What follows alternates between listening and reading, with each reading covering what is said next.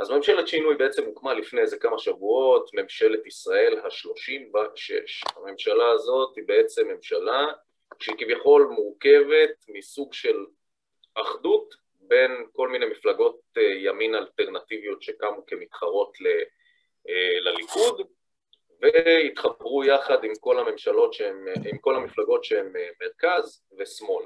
אז אנחנו רואים איזה מישמש כזה של בין חברים שהם מאוד מהימין, יש לנו את בני גנץ שהוא מגדיר את עצמו מרכז וגם לפיד שמגדיר את עצמו מרכז ויש לנו את העבודה ואת מרץ אה, ואת המפלגה הערבית, אה, מנסור עבאס, שמגדירים את עצמם שמאל קיצוני רדיקלי או שמאל, בסדר? ממשלת שינוי, מה אתה אומר? ממשלת שינוי או ממשלת דיכוי? היה אמור להיות, אה, היה אמור להיות שונה מהממשלה הקודמת. שינוי זה אומר משהו אחר, לא? לא אותו דבר. זה מה שקיוויתי. אבל אולי, אתה יודע, הגענו כבר לנקודה ש... שהסתדרנו והיינו אחרי הסגרים ואחרי הקורונה, אה, וזה היה המציאות, ועכשיו בא להם לשנות לנו אותה, זה כן ממשלת שינוי, מה אתה אומר על זה? אה, אני עד עכשיו לא התרשמתי מההחלטות שהממשלה קיבלה. אז השאלה אם זה שינוי לטובה או לרעה, אתה אומר. אני אגיד לך, מפריע לי לדוגמה שלא, שלא ביצעו שינויים במשרד הבריאות, שום שינוי, שום פרסונה לא התחלפה שם. מטריד אותי שברגע ש, שקרה משהו, שלושה ימים אחרי שהממשלה קמה, הם נוקטים בדיוק באותה עמדה כמו, ה, כמו העמדות הקודמות. אותה גישה, אותה גישת פתרון, אותו, אותו דבר. אבל בנט כתב ספר, הוא אמר שעשו הכל שונה מכל מה שהוא אמר, וכל ההמלצות שלו עשו בדיוק את ההפך. אז הוא היה אמור לעשות בדיוק הפוך, כי הוא כתב ספר שלם על איך... אה, איך מנהלים קורונה, איך מתנהלים בשעת מגפה. אבל לא נראה, לי שההמל... לא נראה לי שההמלצות שלהם היו בכיוון שלך, נראה לי יותר, יותר בכיוון השני. בכיוון השני. אני האמת כן. מאוד מפחד מהגישות של אה, בנט ושקד לגבי, הם נראים לי אסרטיביים כאלה, חדורי מוטיבציה, מה אתה אומר? הם, הם לא יוכלו לעשות יותר מדי, אתה יודע, אבל למרות שבקטע של הקורונה נראה כולם התיישרו דווקא. שאר הנושאים פחות, אבל בנושא הזה... כולם התיישרו. הבנתי אותך. מעניין למה, אולי יש להם איזה משהו שהם מכוונים אליו, אני לא יודע, יכול להיות. לא יודע בוא נראה. מה אתה אומר, הם יוכלו לשרוד עם כל הדבר הזה? לפי דעתי כן, כי יש מין שיווי משקל כזה שאף אחד לא רוצה ללכת לבחירות, אז... אה, זאת אומרת, האינטרס שלהם זה שהם יודעים שאם הולכים לבחירות, כולם מפסידים. במצב הנוכחי כן, בעוד שנתיים כשיצטרך להיות הרוטציה, אני לא יודע מה יהיה. זה גם מה שפרופסור זליכה אמר. זה גם, דרך אגב, דבר שחשוב שאנחנו נבהיר לחבר'ה האלה. תן לי איזה מילה קטנה להגיד פה. אתם לא תתיישרו, אתם תפסידו. אנחנו נדאג שאתם תלכו מהשלטון כמה שיותר מהר. מרץ, שאנחנו זוכרים את uh, ניצן הורוביץ, יו"ר מרץ, שישב והתחנן ועבר אולפן אולפן כדי לקושש עוד ועוד קולות כי הם היו בסכנת הכחדה פוליטית ואנחנו נשמע... אני אישית שכנעתי אנשים אה, לא להצביע למפלגות שלא יעברו את אחוז החסימה ולהצביע למרץ או כחול לבן, אז כן. כנראה שעשיתי טעות. אני הצבעתי למרץ, בגלל זה אני גם מאוד מאוכזב. ולכן חשוב שתבינו שאם הם לא ימלאו את השליחות הציבורית של הבוחרים ששלחו אותם ויעשו את הדברים בצורה הפוכה מהרצון של העם, הממשלה הזאת תקרוס מהר מאוד, והדבר השני שיקרה הוא שהם ימצאו את עצמם בחוץ. מרץ תחדל מלהתקיים, מפלגת העבודה תתרסק ותחדל מלהתקיים, בנט שבממשלה, בבחירות הקודמות בכלל מצא את עצמו אה, בלי מנדטים, אתה יודע, הוא קושש פתקים מהרצפה כדי לראות אם יש עוד איזה קול שיעזור לו לעבור את אחוז החסימה אה, והגיע למצב שהוא ראש הממשלה היום, ימצא את עצמו מחוץ לכנסת, בלי מפלגה, בלי base, ועם הרבה מאוד חבר'ה שהצביעו לו, כל השישה מנדטים האלה, שהיום מאוד מאוד מאוכזבים ממנו, שיעשה לעצמו טובה ולא, וידאג לא לאכזב אותם שוב. אה, היחיד שאולי יכול לשרוד שם זה ליברמן, אבל אה, ליברמן לא הולך להתחבר עם הליכוד, זה אומר שהוא יהיה באופוזיציה. אז אה, יאיר לפיד עם הכמות מנדטים שיש לו, אם היא תישאר, אתה יודע, יבלה את ימיו האחרונים באופוזיציה והוא יהיה אחרי השיא ומשם המפלגה שלו תדעך. וכחול לבן, אחרי שהיא שיקרה פעם אחת והפעם היא משקרת לנו בפעם השנייה ואנחנו נראה כבר איזה אג'נדות כחול לבן מקדמת, אני אדון בזה הרבה מאוד פעמים בהמשך גם, אז גם הם ייעלמו וימחקו מהמפה הפוליטית. אז חברים, או שתתיישרו עם רצון העם, או שתיסעו בתוצאות והם יבואו מהר וחזק ו... והם יהיו קריטיות וקטלניות. אז כדאי מאוד שתירגעו עם כל הדברים שאתם מתכננים לנו, וזה קצת אה, כי אני כועס, אנחנו עכשיו נסביר למה אנחנו כועסים. אז בואו נתחיל בקווי היסוד של ממשלת השינוי שנחתמו ביום שישי, כאשר ה-11 לשישי. ראשון, אה, ב-13 לשישי. אלה קווי היסוד שכל המפלגות המאוד מגוונות ולא הומוגניות האלה הצליחו איכשהו להגיע אליהם להסכמה. אלה הדברים שעליהם מבחינתם הייתה הסכמה נרחבת, אלה הדברים שהם החליטו שאותם הם הולכים לקדם במרץ מה שנקרא, ובואו נעבור פה על כמה דברים, זה קצת קטן אז אני אצטרך uh, לקרוא את זה יותר uh, לעומק. בסדר? בסעיף 6 אנחנו רואים שכתוב לנו הצדדים הסכימו כי הממשלה תפעל לביצור הביטחון הלאומי של ישראל ולביטחונה וזה ככל הנראה העניין של נושא ביטחון פנים וביטחון חוץ, דבר שחשוב להם והם רוצים לקדם, עוד מעט אנחנו נראה איך הם אה, מקדמים את הדבר הזה. הדבר השני הצדדים מסכימים כי יש לפעול בנחישות למען, אה, למען הורדת מחירי הדיור. אוקיי, אנחנו יודעים, לפיד גם בסבב הקודם, כשהוא היה שר אה, האוצר, דיבר על מע"מ אפס וכל מיני כאלה, והם רוצים לקדם את מה שנקרא דיור בר השגה. אוקיי. עד כאן נשמע טוב, לא? גנרי מאוד. גנרי מאוד. 12.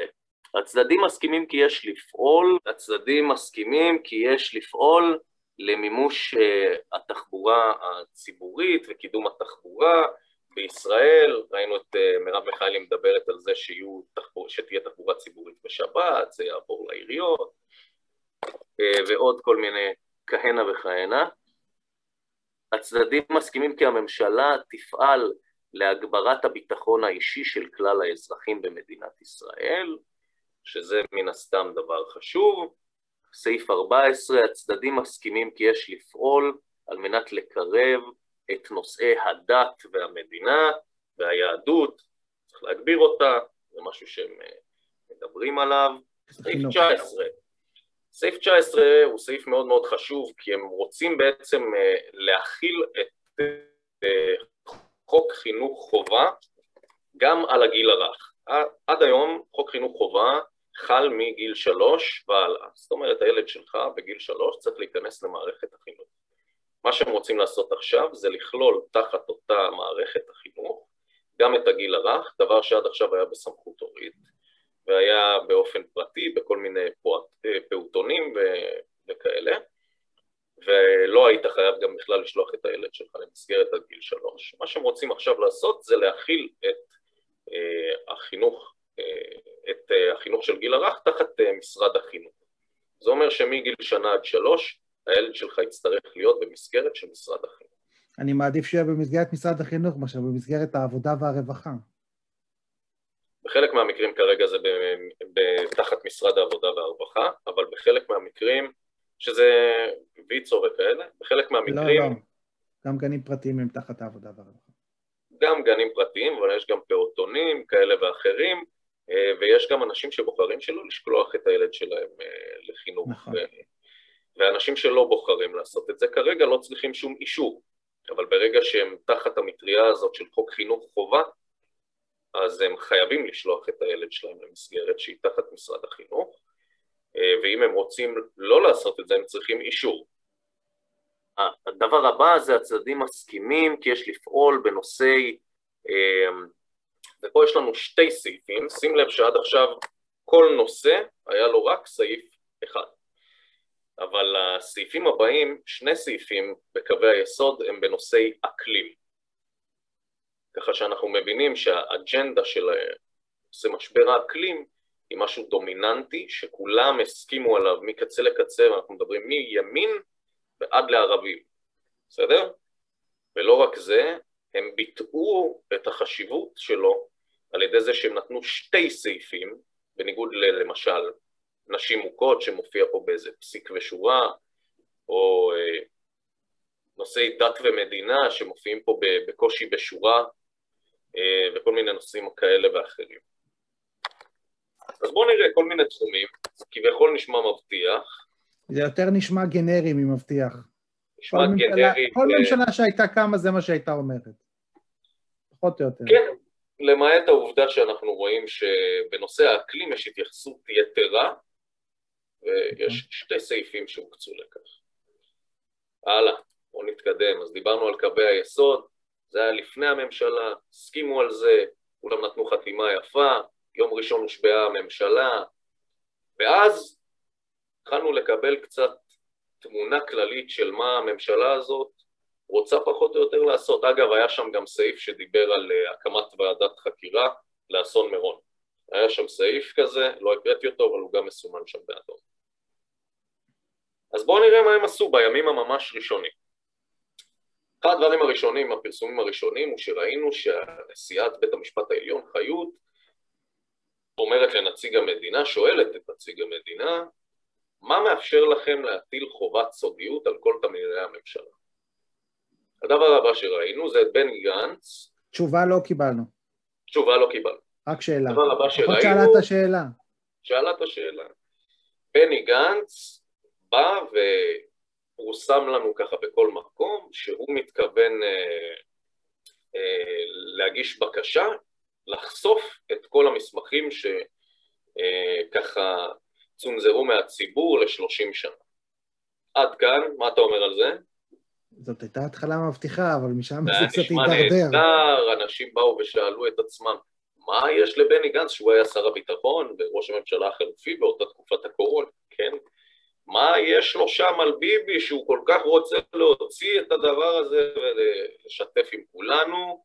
הנשיאה אחריות באה ושאלה את נציג הממשלה מה מאפשר להם כדי לראות אם זה בכלל אה, חוקי שהדבר הזה מוסתר מהציבור. עד כאן אחלה. טוב, בואו נראה מה עוד הם עשו. ועדת חקירה לאסון מירון תאושר בישיבת הממשלה הראשונה כדי למנוע אובדן מיותר. מה אתה אומר על זה? אוקיי. מדהים, לא? היה אסון, עד עכשיו ניסו לכסתח אותו, למסמס אותו, עכשיו רוצים לעשות ועדת חקירה ממלכתית, משהו רציני, לחקור את זה. מנסים לעשות בלאגן לממשלה הקודמת, נו. כן. ועל הדרך היה לנו את uh, מצעד הגאווה, השבוע אצלך בחיפה, השבוע זה בתל אביב. השתתף שר הבריאות, אה, שרת התחבורה השתתפה. נכון. עמדו שמה. כן, ובלי קשר, סיבה למסיבה, כולנו שמחים, למה לא, בכיף. אבל אז ראינו שיאיר לפיד, הנה זה היה עכשיו התור של יאיר לפיד, כי ועדת החקירה לאסון מירון זה בנט אמר. והיה לנו את uh, גנץ שאמר, אני עכשיו uh, עושה שרירים על הנושא של, ה, uh, uh, של החיסיון של uh, פרוטוקולים של הקורונה. אז יאיר לפיד, מה, הוא ראש הממשלה חילופי, מה, הוא לא יגיד איזה משהו? אז הוא הניף את דגל הגאווה מחוץ למשרד uh, החוץ, יחד עם uh, הדגלים של כל שאר האומות והמדינות, שאנחנו נמצאים איתם בקשרים כאלה ואחרים, והדגל הזה התנוסס לו בגאווה בכנסת. מה אתה אומר? ליברלי. ליברלי לאללה. כביכול מבטיח, כולנו היינו בהיי, אמרנו לביבי ביי, ו... והיה נראה טוב. ואז המציאות התרסקה לנו בפנים. אז כולנו התחלנו לשאול את עצמנו, ממשלת שינוי? מה, מה הולך כאן? לאט לאט, יום אחרי יום, קיבלנו בום אחרי בום ישר לפנים. כל יום המציאות שלנו פשוט הידרדרה והלכה בכיוון של מורד, של מדרון תלול שהוביל אותנו שנה וחצי אחורה. ואנחנו רואים, ההסכמים חושפים, ממשלת השינוי מוותרת מראש על הורדת מחירי הדירות. כן, ש... היה... שמעתי, את השר, שמעתי את השר אלקין אומר שה... שאין מה לעשות, מחירי הדירות הולכים לעלות. אז המראיין שאל אותו, למה אתה אומר את זה? אם אתה אומר את זה, אז המחירים של הדירות יעלו. אז הוא אמר, מה אתה רוצה, שאני אשקר? כן. אז uh, אני מזכיר לך שזה היה אחד מקווי היסוד של הממשלה הזאת שנחתמו מספר ימים לפני. מספר ימים אחרי, מודיעים לנו שהדבר הזה לא הולך לקרות. הדיור הולך לעלות, וכולנו במשבר, ונשלם יותר. אחלה, או חששתי מה שנקרא, או חשדתי. הדבר הבא הוא הצעת החוק הראשונה לכנסת ה-21, ביטול חוק הלאום. מזכיר לך שהיה סעיף שדיברו עליו במסמך קווי היסוד של חיזוק היהדות, הקשר בין היהדות למדינה.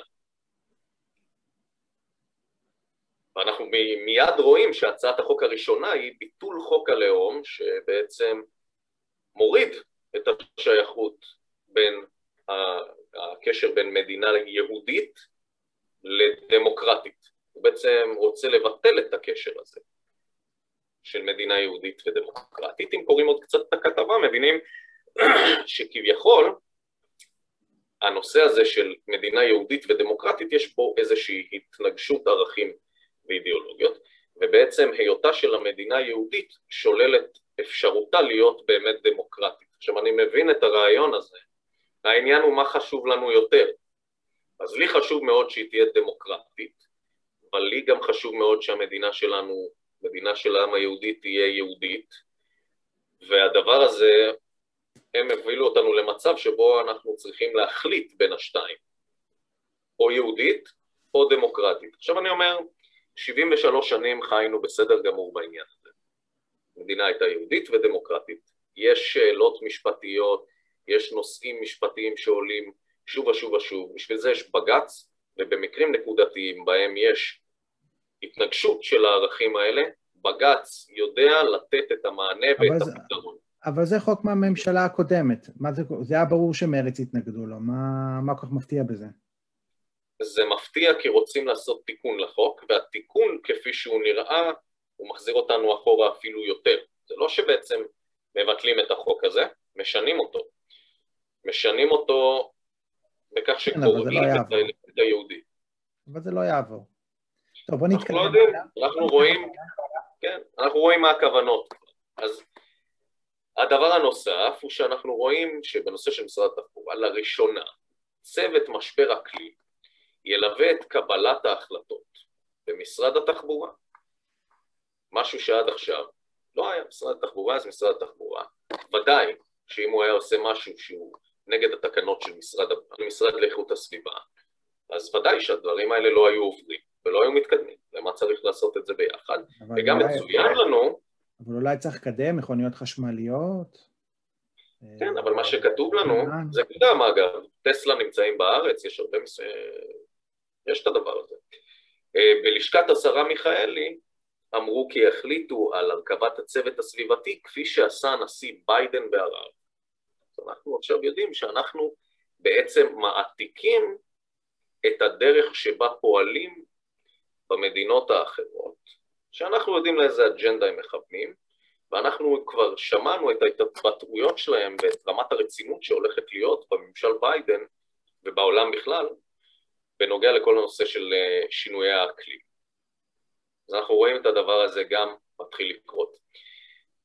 עד כאן אם אני עושה חתך, אני יכול להבין שמסמך העקרוני של הממשלה, העקרונות האלה שהם חתמו עליהם, מתחלק בעצם לשתיים. הדברים האזרחיים והדברים היותר אה, גלובליים. בדברים האזרחיים לא מטפלים. לא יטפלו.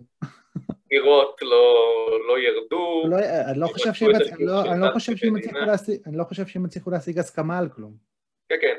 הנושאים האזרחיים, אתם יכולים לקחת אותם ולזרוק אותם לפח, אבל כל הנושאים שקשורים לאג'נדה גלובלית, כמו למשל ביטול דת ומדינה, או כל נושא האקלים, או כל הנושא, כל הנושא של הטיפול בקורונה, חיזוק משרד הבריאות, זה היה כתוב שם בכל מיני כאלה דברים, כל הנושאים הגלובליים הולכים לרוץ קדימה על חשבון הנושאים האזרחיים, שזה הדברים שאותם אנחנו חיים תכלס יום יום ושם אנחנו צריכים את הפתרונות.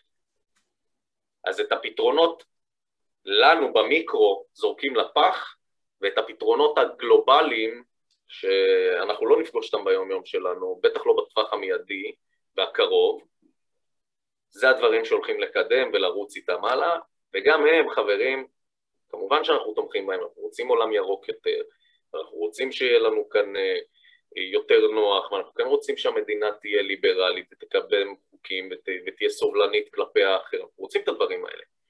אבל הדברים האלה הם רק הדרך שבה מציגים לנו את זה. זה לא באמת הכיוון שלשם. אנחנו נראה בקטע על פאוצ'י, שזה נשמע טוב, אבל כשרואים מה קורה בשטח זה לא חייב להיות טוב. זה נשמע טוב שזה לא עליך, ככה אתה אמרת לי היום לפני השידור. נכון. כשזה מגיע אליך זה קצת פחות טוב. בואו נתקדם הלאה. אז חברים, אני רוצה רגע שתבינו מה הם עושים לנו כאן. בפרק הראשון והשני אנחנו דיברנו על דיסוננס קוגניטיבי, הסברנו מה בעצם קורה. אני רוצה להסביר לכם איך מהנדסים אותנו, כי ככה ימשיכו להנדס אותנו, ואני רוצה שאתם תבינו טוב טוב מה עושים לנו כאן. על ההתחלה נבין את הפרקטיקה, ואז זה לא יעבוד עלינו יותר.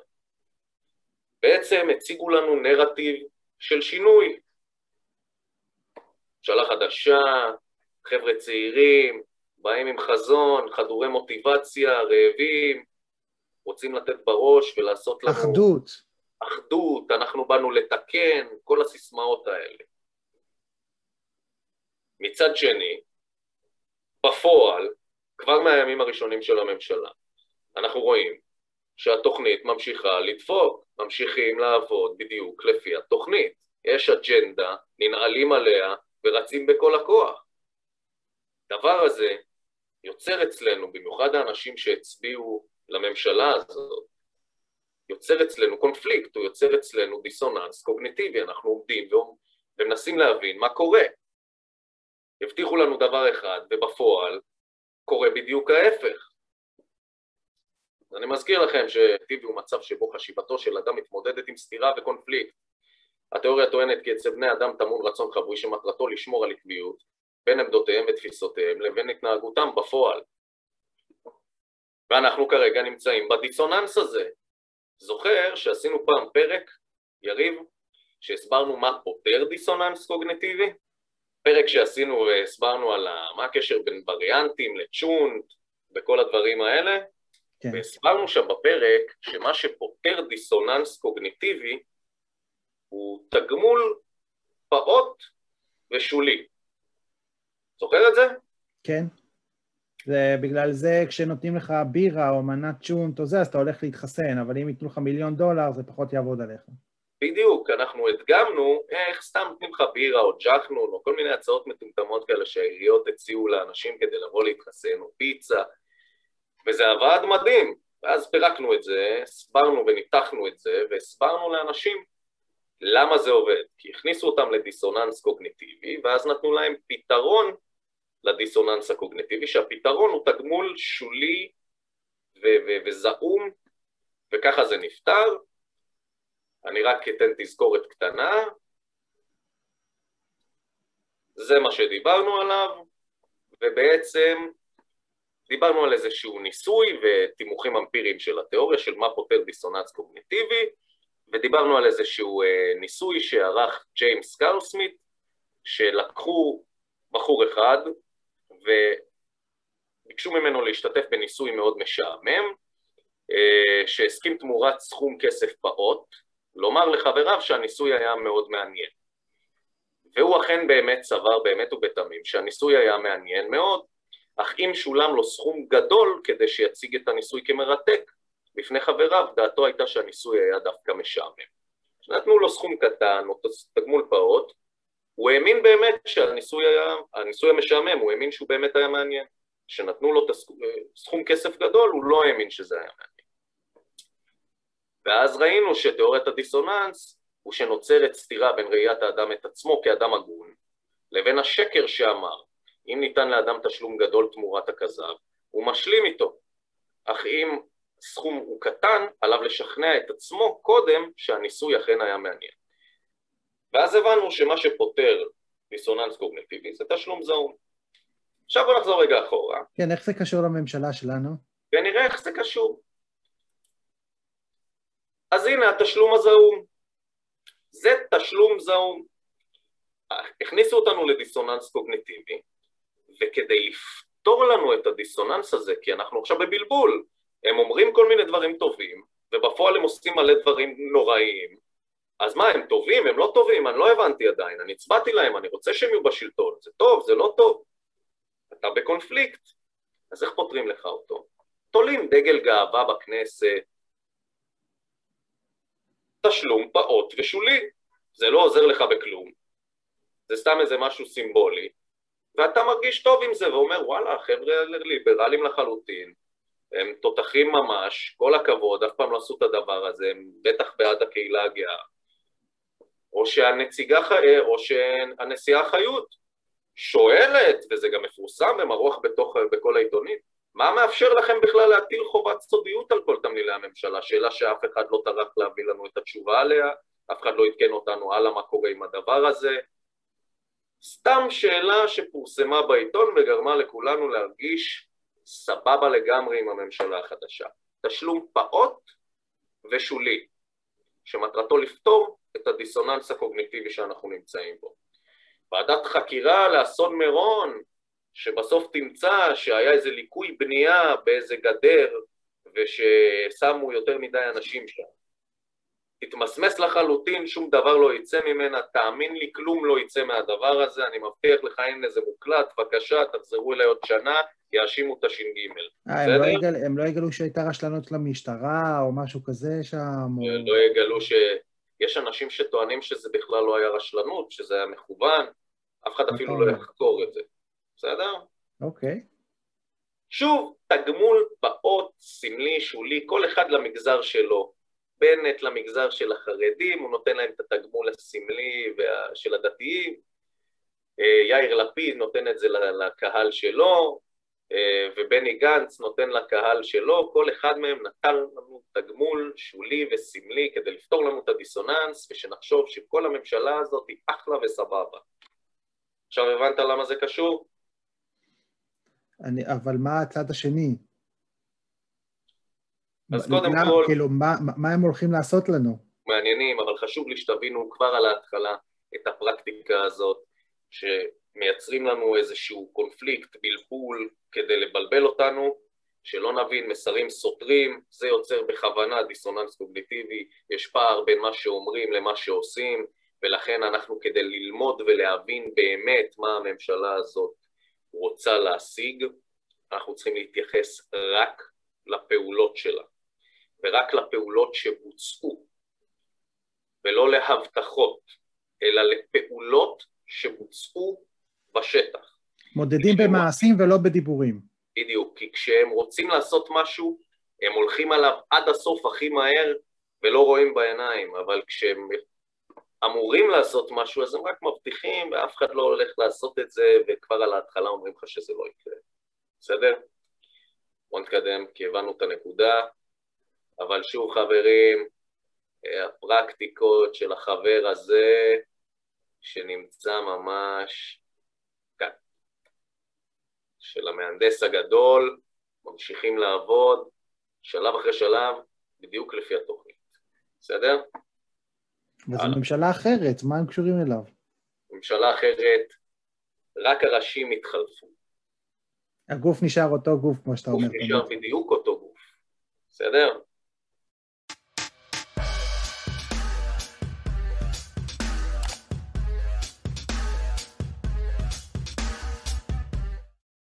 אוקיי. Okay. טוב, יום אחד, שלושה ארבעה ימים אחרי שהממשלה הזאת קמה, אנחנו פותחים את העיניים מיד אחרי שבוטלו כל ההגבלות, בוטל התו ירוק, בוטל תו סגול, הורדו המסכות, אנשים טסים לחו"ל, אפשר לעשות מה שרוצים, חזרנו לשגרה, עסקים מתחילים להשתקם, וחזרנו למציאות הרגילה שלנו. עוד לא הספקנו ככה להתרגל לדבר הזה, וכבר, בום, שלושה ארבעה ימים אחרי שהממשלה הזאת קמה, זה מה שאתה רואה בחדשות. אתה זוכר את החבר הזה שלנו? פרופסור נדב דוידוביץ'. כל פעם שאני רואה את פרופסור נדב דוידוביץ' בטלוויזיה, אני יודע שמשהו רע הולך לקרות. בחור שכמו שאתה רואה את, פליצ... את אה, בליצר ואתה מבין שאנחנו לקראת סגר, אז כשאני רואה אותו אני מבין שאנחנו לקראת סגר. נו, אז שנינו מבינים. כן, אבל מה אנחנו רואים? יומיים שלושה, אחרי שהממשלה קמה, אנחנו רואים אותו בכאן 11, וזאת הכותרת, היערכות אתגרי הממשלה בתחום הבריאות, הדבר המרכזי הוא היערכות למגפה הבאה. למי שלא הבין, תהיה מגפה הבאה. זה ככה, בסאבטקסט אנחנו מבינים שמכינים אותנו לזה שנבין כבר מראש שאנחנו נערך למגפה הבאה, לא שהם יערכו למגפה הבאה, הם ערוכים, הם מסודרים, הם מתוקתקים, תוכנית סדורה, בנויה, כבר הרבה הרבה שנים אחורה, אנחנו עוד מעט נראה את זה דרך המיילים של פאוצ'י, והדבר הזה נועד כדי להכין אותנו למגפה הבאה, לא אותם, הם כבר מוכנים. טוב, חוק הסמכויות והארכת מצב החירום. ארבעה חמישה ימים אחרי שהממשלה קמה, בום, אתה קם בבוקר, קבל סתירה שאתה לא מבין מאיפה היא באה. שאנחנו מזכירים לכולם ששר הבריאות שלנו הוא מר ניצן הורוביץ ממרץ, מפלגה שאמורה לייצג מלחמה עיקשת בעד זכויות אדם. זה הדגל של המפלגה הזאת. בן אדם שלפני, כמה שנה זה היה? יולי 23. כן, ב-23 ליולי 2020 אמר את הדברים הבאים על הארכת uh, מצב החירום בחוק הסמכויות. באישון לילה העבירה הממשלה את חוק הקורונה, חוק דרקוני, דיקטטורי, שלא מעבירים במדינות דמוקרטיות. הכנסת, בניגוד לממשלה, עובדת בשקיפות. זה כמובן מפריע לביבי בתוכניתו לריסוק הדמוקרטיה. מה שקרה כאן הלילה זה מחטף שהופך את ישראל לעריצות רודנית בחסות הקורונה. אין פלא שהציבור לא מאמין יותר לממשלה. החוק הזה מאפשר לממשלה לסגור ערים שלמות. סתם ככה. כבר ראינו את ההתנהלות שלהם. איך הם לוקחים החלטות חשובות על בסיס אינטרסים אישיים וגחמות. בלי נתונים, בלי חשיבה ובלי תכנון. זהו ניצול ציני של משבר הקורונה על ידי רודן שיעשה הכל כדי לטייח את השחיתות ולמגר את ההפגנות נגדו. והוא מסכם, בושה וחרפה שעובר פה חוק כזה בישראל. נחש מה קרה לפני מספר ימים. ראש הממשלה אריק שרון אמר על זה דברים שרואים מכאן, לא? כן, לא רואים משם. כן, אבל נחש מה קרה מספר אה, ימים לאחר מכן. כן. הועלתה הצעת חוק הסמכויות להארכת החוק ולהארכת... מה הוא הצביע? הוא הצביע נגד? רגע. כמה ימים אחרי עולה הצעה, אותה הצעת חוק שניצן הורוביץ, שר הבריאות, שהצעת החוק הזאת בעצם מקודמת בעיקר בגלל הגורמים במשרד הבריאות, כן?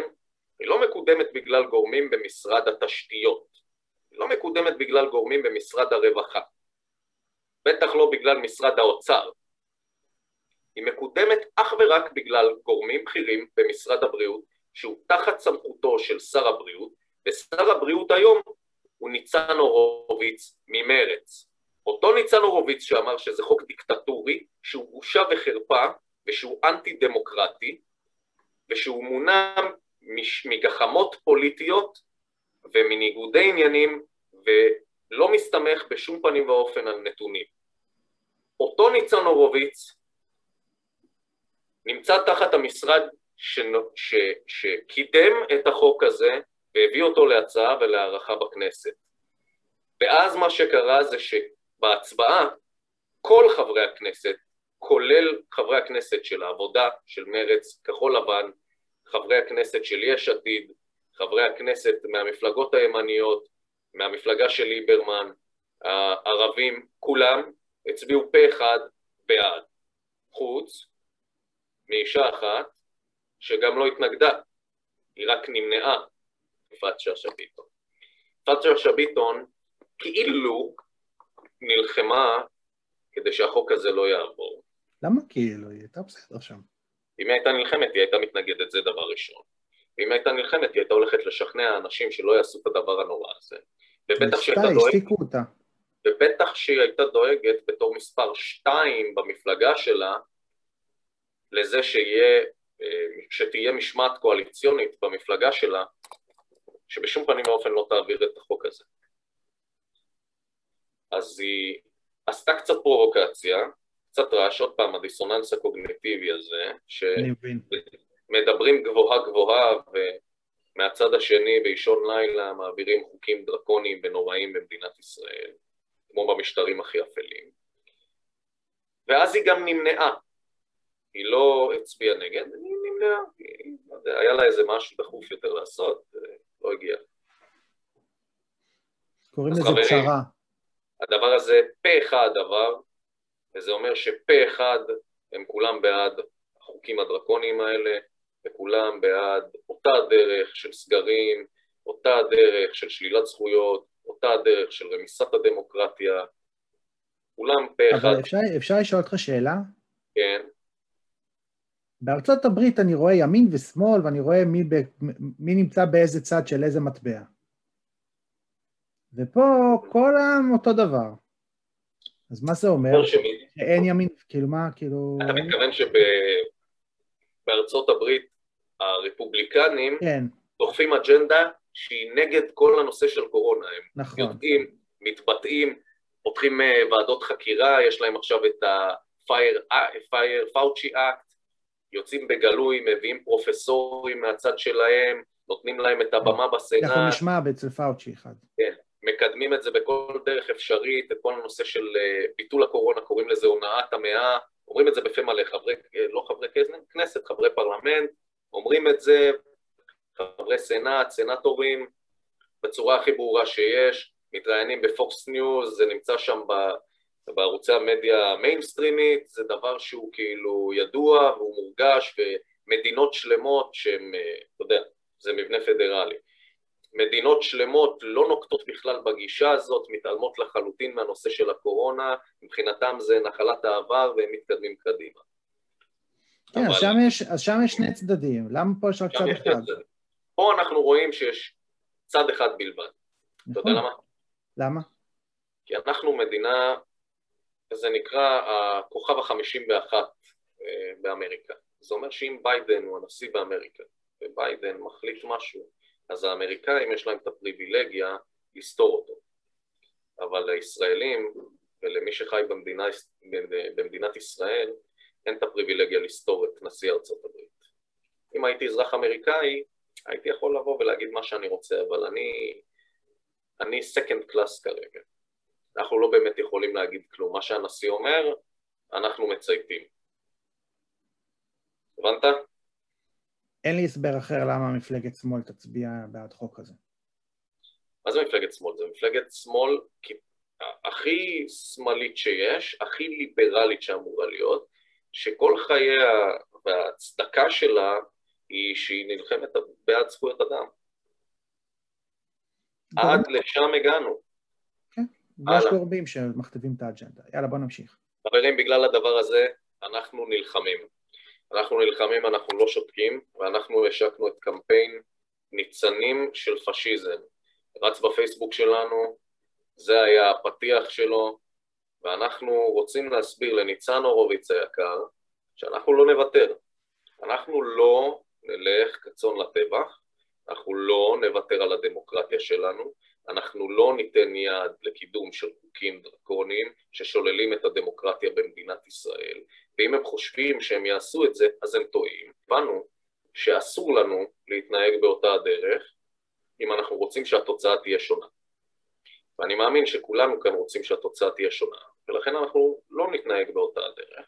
אני לא צריך לצטט את המשפט המאוס של איינשטיין, שבו אידיוט הוא מי שעושה את אותה פעולה אה, וחושב שהתוצאה תהיה שונה. קורונה מכה שנית, מיד לאחר כל הדברים האלה, צץ לו פתאום איזשהו, אה, איזושהי ידיעה בחדשות על 45 תלמידים בבנימינה שנדבקו בקורונה ובית, ובית הספר נסגר. אתה זוכר את זה? מזכיר לך משהו? זה מזכיר לי את פרדס חנה. אני, אתייח... אני אתייחס לזה אחר כך. כן, זה קצת היה נשמע לי מוכר, היה לנו פעם את הסיפור הזה, האשימו גם שם את הווריאנט ההודי. ו... ובית ספר נסגר, שמע, זה דבר שלא שמענו כבר הרבה מאוד זמן, לא? אוקיי, צעד נוסף שהם לקחו, איך הממשלה החדשה מתנהגת עם האירוע הזה. באופן חריג, מחוסנים ומחלימים שהיו בהופעה ליד בית שאן נשלחו לבידוד. אתה מבין את זה? באופן חריג, לראשונה, שלחו לבידוד גם מחוסנים וגם מחלימים. זה ניסוי כלים. זאת אומרת שהממשלה הזאת, לא רק שהיא לא הולכת בקווים, שהיא הולכת בקווים של הממשלה הקודמת, היא גם שמה גז ומסלימה את האירוע. אני צופה שינוי בתמהיל הבדיקות, יתחילו לבדוק מחוסנים, אין שום סיכוי שמחוסנים ילכו להיבדק, במידה והם לא יושבים בבידוד, ולכן הם יצטרכו לשים מחוסנים בבידוד, זה ברור. נכון. וזה יהיה שינוי במדיניות הבדיקות, שתשפיע נכון. הכל, הבדיקות משפיעות על הכל, זה מה שאני צופה שיקרה פה בחודשיים הקרובים, אני מקווה שאני אתבדה. פה בסרטון שעשית, הסרטון הנהדר והוויראלי, איך מייצרים סגר במדינת ישראל, חברים בערוץ היוטיוב שלנו מוזמנים להיכנס, זה פשוט חוזר על עצמו, כולנו מבינים את העניין, מסתבר שרק ניצן הורוביץ הוא היחיד שלא ראה את הסרטון הזה, אז אולי בא למישהו לשתף איתו, כדי שהוא יבין איך מייצרים סגר במדינת ישראל.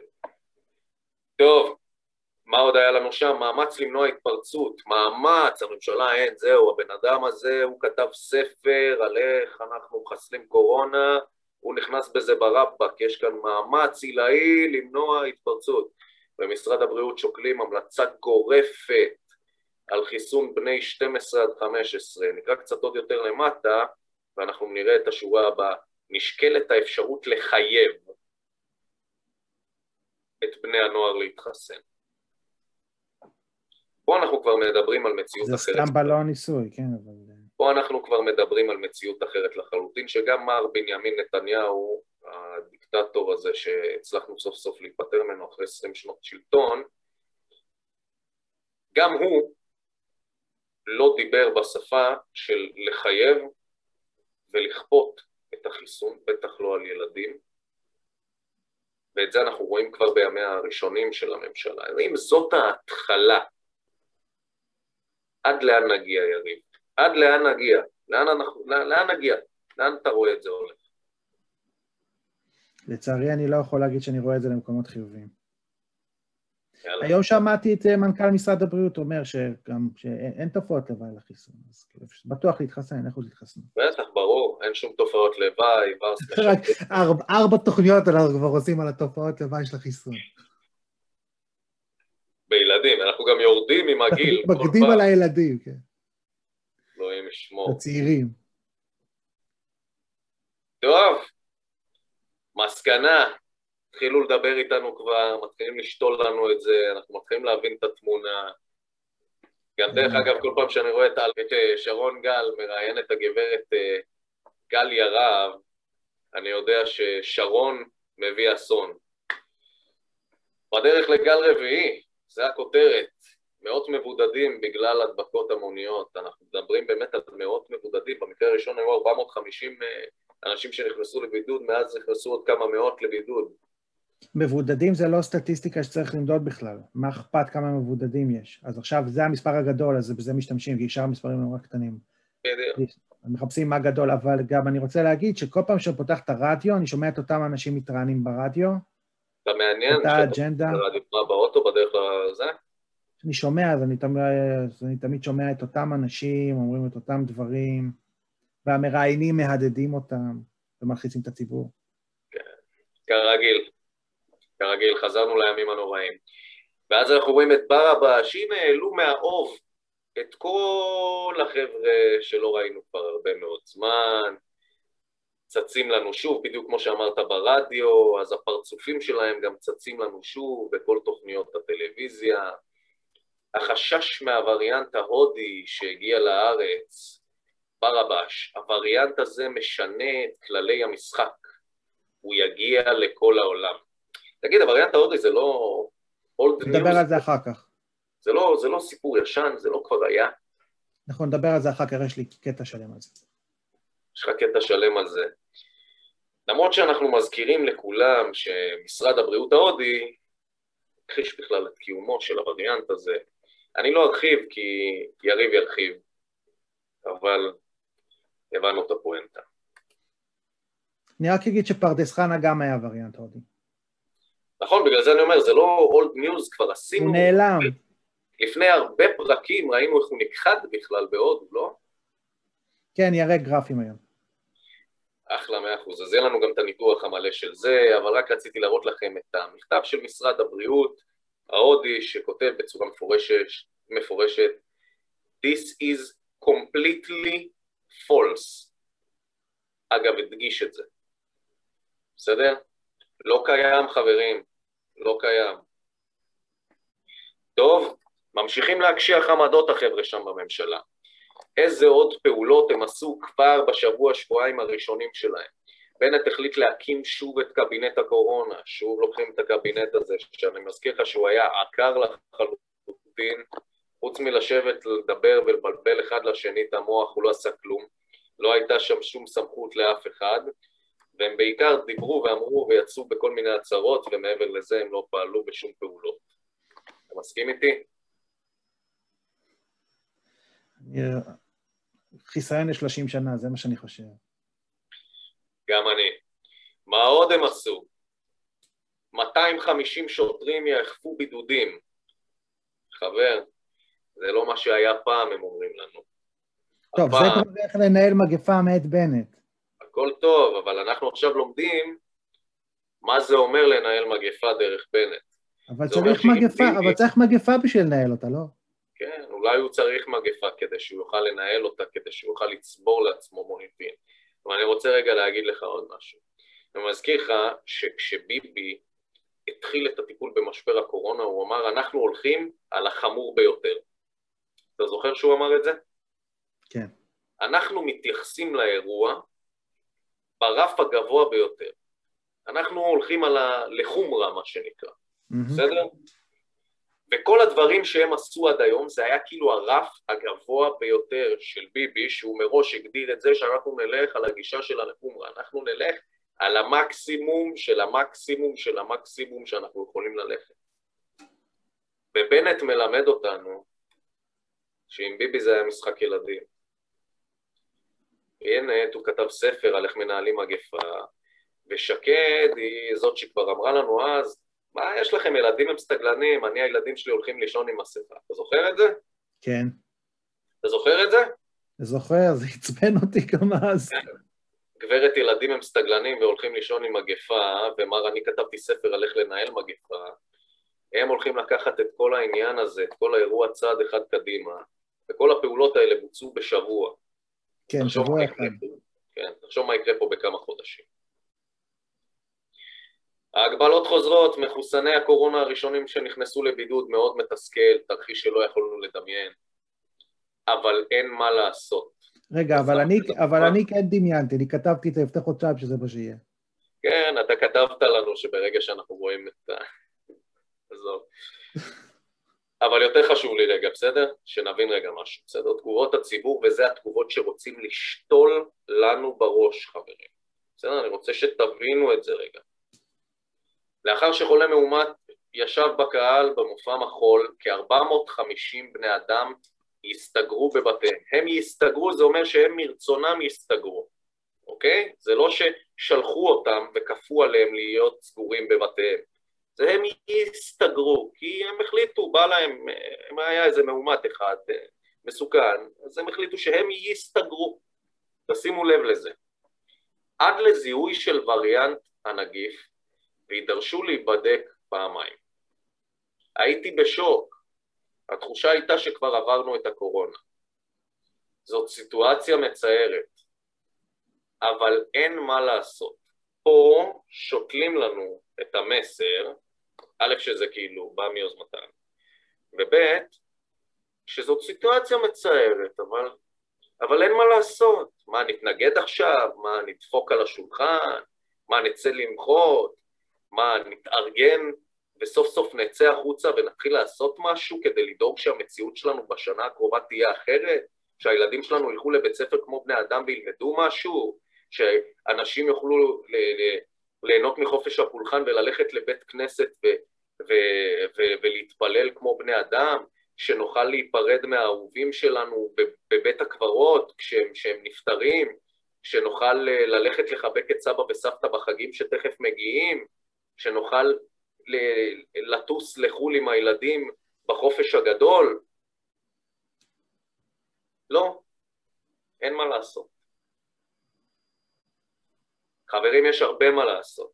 לא מפסיקים לצעוק לו שהוא הופך את המדינה הזאת לדיקטטורה בחסות הרפואה, ולהקריא לו יום-יום את הפוסט הזה שהוא כתב על החוק הזה מהבוקר עד הלילה, כי אולי זה ייכנס לו טוב טוב לראש והוא יבין מה הוא עושה פה. אז יש מה לעשות, ואם בעיתון כותבים אין מה לעשות, אז תיקחו את העיתון הזה, תקראו אותו, תשרפו אותו ותזרקו אותו לפח.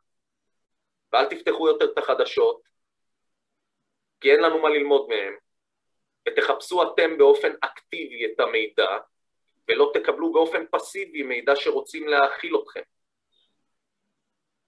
תחפשו באופן אקטיבי את המידע שאתם רוצים לדעת, לא את מה שרוצים שאתם תדעו. משרד הבריאות הורה על חובת עטיית מסכות בבתי הספר במודיעין ובנימינה, מאז זה כבר בעוד איזה אלף בתי ספר. החזירו את המסכות לילדים המסכנים שלנו, תשימו לב שכל הדברים האלה מתורגתים על הילדים, זה הכל על הילדים, זה הכל על הילדים שלנו, תשימו לב לזה. ואפילו הצמיד האלקטרוני חוזר, שוקלים הגבלות חדשות לחלק מהנוחתים בישראל, פרסום ראשון, במשרד הבריאות פועלים להחזיר את הצמיד האלקטרוני והמלוניות. במשרד הבריאות, מר ניצן הורוביץ היקר, שאני הצבעתי לו, מי שיסרב יישלח לבידוד כפוי. הנה פעם שנייה אנחנו שומעים את המילה כפוי, כפייה.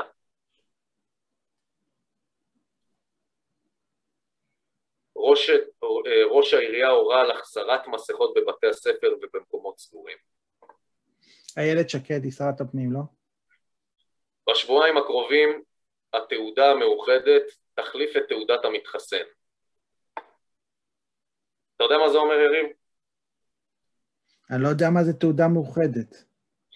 אתה יודע מה זה תעודת מתחסן? זה תו ירוק. אני יודע מה זה תעודה מתחסן, אבל אני לא יודע מה זה תעודה מאוחדת. תהיה לנו עכשיו תו ירוק משודרג. תוקפן של חלק מתעודות המתחסן עומד לפוג, ונוסעים שעשו כרטיסים לחו"ל שבויים בחוסר ודאות. בעקבות פניית ynet, תודה ynet, שפניתם בנושא, כי זה פג תוקף, ואולי נוכל להפסיק עם הדבר הזה ולהתקדם הלאה, העליתם שוב את הנושא ועכשיו יצרו לנו משהו חדש, שזו הייתה תעודה מאוחדת. נמסר ממשרד הבריאות כי עד סוף החודש ישיקו תעודה מאוחדת שתחליף את תעודת המתחסן ואת התו הירוק, היא תהיה בעצם שילוב של השניים, תעודת מתחסן ותו ירוק. והיא תהיה בתוקף עד סוף 21, שזה אומר חצי שנה קדימה. תודה ynet. מסקנה וסיימנו, יריב. מדובר בממשלת אג'נדה 2030, כל מה שמעניין אותם זה הנושאים הגלובליים, לא מעניין אותם בכלל הנושאים האזרחיים, הדבר שהם הולכים לקדם זה את כל הנושא של משבר הקורונה, חיסונים, משבר אקלים, אלה הדברים שהם ביטול השייכות של דת ומדינה ועוד נושאים כאלה ואחרים, וכל מיני נושאים ואג'נדות שקשורים לדילול אוכלוסייה או בקרת אוכלוסייה, אנחנו נציג את זה באחד הפרקים הבאים, אלה הדברים שהם הולכים להתפקד בהם, זה הפוקוס, אה, חד משמעית עוקבים אחרי ממשל ביידן, וזה מה שהולך להיות כאן. ממשלת אג'נדה 2030, לא שינוי ולא כלום. ממשלת ממשיכים בכל הכוח בתוכנית. מבאס לשמוע, אבל זה המצב. בוא תספר לנו חדשות טובות, יש לך משהו? לא, יש לי רק יותר גרוע. אוי ואבוי. למה לבאס את הצופים שלנו?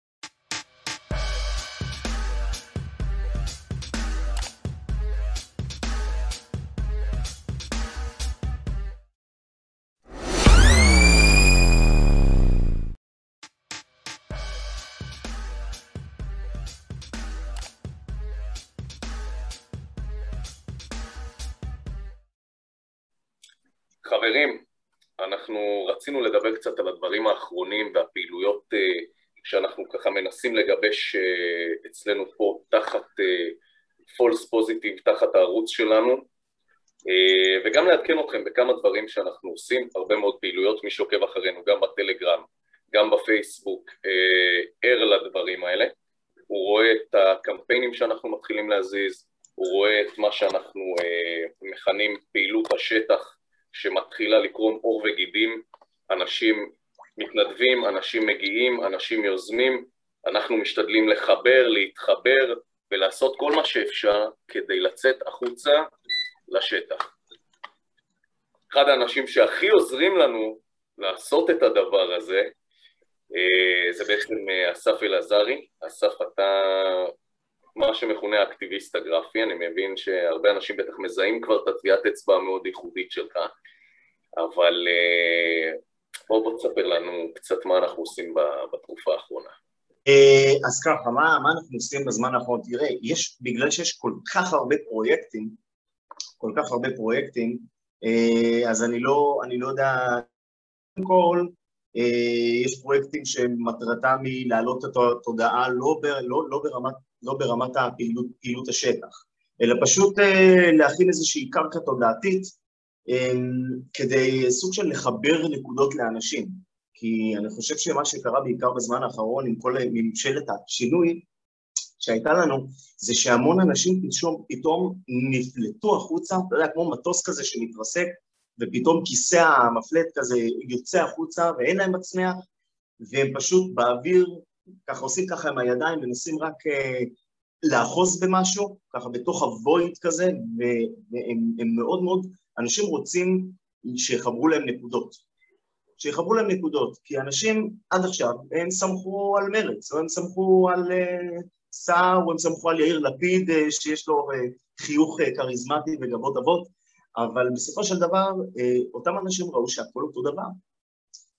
ואתה בעצם כמעצב גרפי עושה את כל מה שאתה יכול בכל כך הרבה פעילויות שונות, בהתנדבות מלאה, ואתה יוצר לנו את האימיג'ים החדים האלה, המדויקים האלה, שמורידים לנו איזשהו אסימון וגורמים לנו רגע לראות את הדברים בצורה אחרת. אז זהו, אה, א' כל כן, זה, תראה, זה, זה גם תלוי איזה אימיג'ים, כי זאת אומרת, אתה יודע, אתה לא תמיד, לפעמים אתה צריך לעשות משהו פרובוקטיבי כל כך כל כך חזק ועוצמתי, לפעמים זה הדבר הנכון לעשות. אתה יודע, תמיד יבוא בן אדם ויגיד לך, לא, זה רך מדי, או לא, זה קשוח מדי, אתה תרחיק אנשים והכול. אה, האימפקט הראשוני הוא, בדרך כלל אה, צריך להיות זעזוע כזה שיטלטל אותך כל כך חזק, בסך הכל זה גם מה שקורה לנו פה במציאות הזו, זאת אומרת, מה שגורם לבן אדם להתחיל לזוז, בדרך כלל, לא תמיד, אבל בדרך כלל זה סבל מספיק גדול. ואם לא סבל מספיק גדול, הסבל עוד יותר גדול, וטלטלה עוד יותר גדולה. זאת אומרת שלפעמים image מספיק מספיק חזק ונתון למחלוקת, הוא דווקא זה שעושה את העבודה. אז ספציפית פה אתה מדבר על שני האימג'ים האלה, לא כל מה שאנחנו עושים, כמו שאתה יודע, כי אנחנו עובדים ביחד על הרבה מהדברים, לא כולם כל כך חריפים, בוא נקרא. נכון, נכון, לגמרי. רובם אפילו קומיים, מצחיקים, משעשעים. נכון, נכון, נכון, נכון, ולקומדיה יש המון מקום, המון מקום אה, בהעברת מסרים, וזה גם אנשים שוכחים, כי אנחנו, אה, הרבה מהדברים שאנחנו רואים בשנה האחרונה, בגלל שמשתמשים עלינו המון במניפולציה של פחד, אז גם אנחנו, אנחנו לא שולטים בזה, כן? אבל גם אנחנו מייצרים פחד בתגובה. זאת אומרת, גם אנחנו יוצרים סרטונים של פחד, מה יהיה והכל, ודווקא הקומדיה, כמו שאפשר לראות גם בארץ נהדרת, עם החיקויים והכל, דווקא הקומדיה בסופו של דבר משחילה מסרים הרבה יותר, לא, לא, לא יודעים הרבה יותר, אבל לא פחות באפקטיביות אה, מצורות אחרות של העברת מסרים. אוקיי, okay. אז בואו נדבר רגע על הקמפיין הזה שהרצנו. לפני שבועיים אה, התחלפה ממשלה, לפני חודש ומשהו התחלפה כבר הממשלה. תוך שבוע אנחנו כבר פחות או יותר הבנו, קיבלנו את הסתירה שלנו, הבנו לאן הם אה, מתקדמים, והציבור היה באיזשהו דיסוננס עמוק לגבי הדבר שהוא חשב שיקרה והמציאות שקרתה בפועל בשטח. אנחנו יצאנו בקמפיין שנקרא ניצנים של פשיזם, כדי בעצם שאנשים ראו אותו, הוא היה מאוד מאוד ויראלי, אבל הוא היה מאוד מאוד קשיח מבחינת המסר והוויז'ואל שלו. נכון. אנחנו רצינו להסביר שאנחנו היינו צריכים שאנשים יקלטו מהר לאן הממשלה הזאת הולכת, שהם לא יהיו תקועים במצב הזה של לנסות להבין זה ימין, זה שמאל, אנחנו הצבענו למרץ, אנחנו הצבענו למפלגת העבודה, יהיה פה שינוי, אנחנו רצינו... אולי לוקח, להם, כל... אולי, לוקח להם, אולי לוקח להם זמן להסתגל, בכל זאת, ממשלה חדשה, לוקח זמן אה, בדיוק. להבין איך המערכת עובדת. בדיוק. והאימג'ים האלה, בכוונה עשינו אותם טיפה יותר מדויקים, טיפה יותר קשוחים וטיפה יותר ברורים כדי שהדיסוננס הזה שלנו ייפתר מהר ונתאקלם מהר למציאות החדשה שאנחנו נמצאים בה ונבין ששום דבר לא השתנה והממשלה הזאת חותרת לאותו כיוון. נכון. אז אחד הדברים שבאמת התחלנו להריץ, ומשם בעצם התחילה כל הפעילות אה, שטח שלנו, זה בעצם את הקמפיין הזה, ניצנים של פשיזם. הדברים הבאים שקרו בעקבותיו של הקמפיין ניצנים של פשיזם זה שבעצם התחילה להתגבש תנועת מחאה, אנחנו, ב, ב, בוא נקרא לזה הברנז'ה שלנו, של המשפיענים, התחלנו לזהות שיש איזושהי אפשרות לחבר כל מיני גופים ולהתחבר לכל מיני גופים והבנו שצריך כבר להתחיל לצאת לשטח. ואנחנו בעצם יצרנו איזשהו שיתוף פעולה והתחברנו לעוד כמה קבוצות שיצרו את ההפגנה של uh, נגד השחיתות הבריאותית של מערכת הבריאות ומה שאנחנו מכנים כקמפיין ניצנים של פשיזם שהפך להיות המחאה בפועל בשטח שבה אנשים יוצאים ומשם הפכנו את זה למסורת של באים מתחת לבית של הורוביץ חברים, זה דבר שקורה. בכל מוצאי שבת, בשעה שמונה, נפגשים בכיכר הבימה בתל אביב, משם יש צעדה, ומש... ובסיום הצעדה אנחנו מגיעים לבית של שר הבריאות, של אה, ניצן הורוביץ, עומדים שם ואומרים לו את מה שאנחנו חושבים. הדבר הזה קרה בשבוע, שבועיים האחרונות. אני כל כך שמח לראות שמאות אנשים הגיעו, ואז הגיעו מאות יותר, השלישית זה כבר היה הרבה יותר מסודר וטוב, אני מניח שכל אחד שהיה שם יש לו הצעות וזה, ואנחנו מקשיבים להכל ורוצים שזה ישתפר ורוצים שזה יגדל ויהיה מצוין, אבל הדברים האלה לא יכולים לקרות בלי הקמפיינים שאתה לא מפסיק לעזור לנו איתם.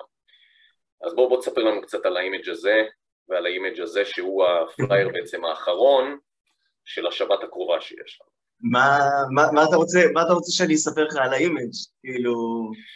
תשמע, בגדול אנחנו רואים פה את אה, ניצן הורוביץ היקר חברנו, ואנחנו רואים שהתמונות כאן מתחלפות. כל פעם אנחנו בעצם נרוץ על איזשהו אה, משהו שעלה והוא הנושא שבוער באותו שבוע, ואנחנו נריץ את זה שם.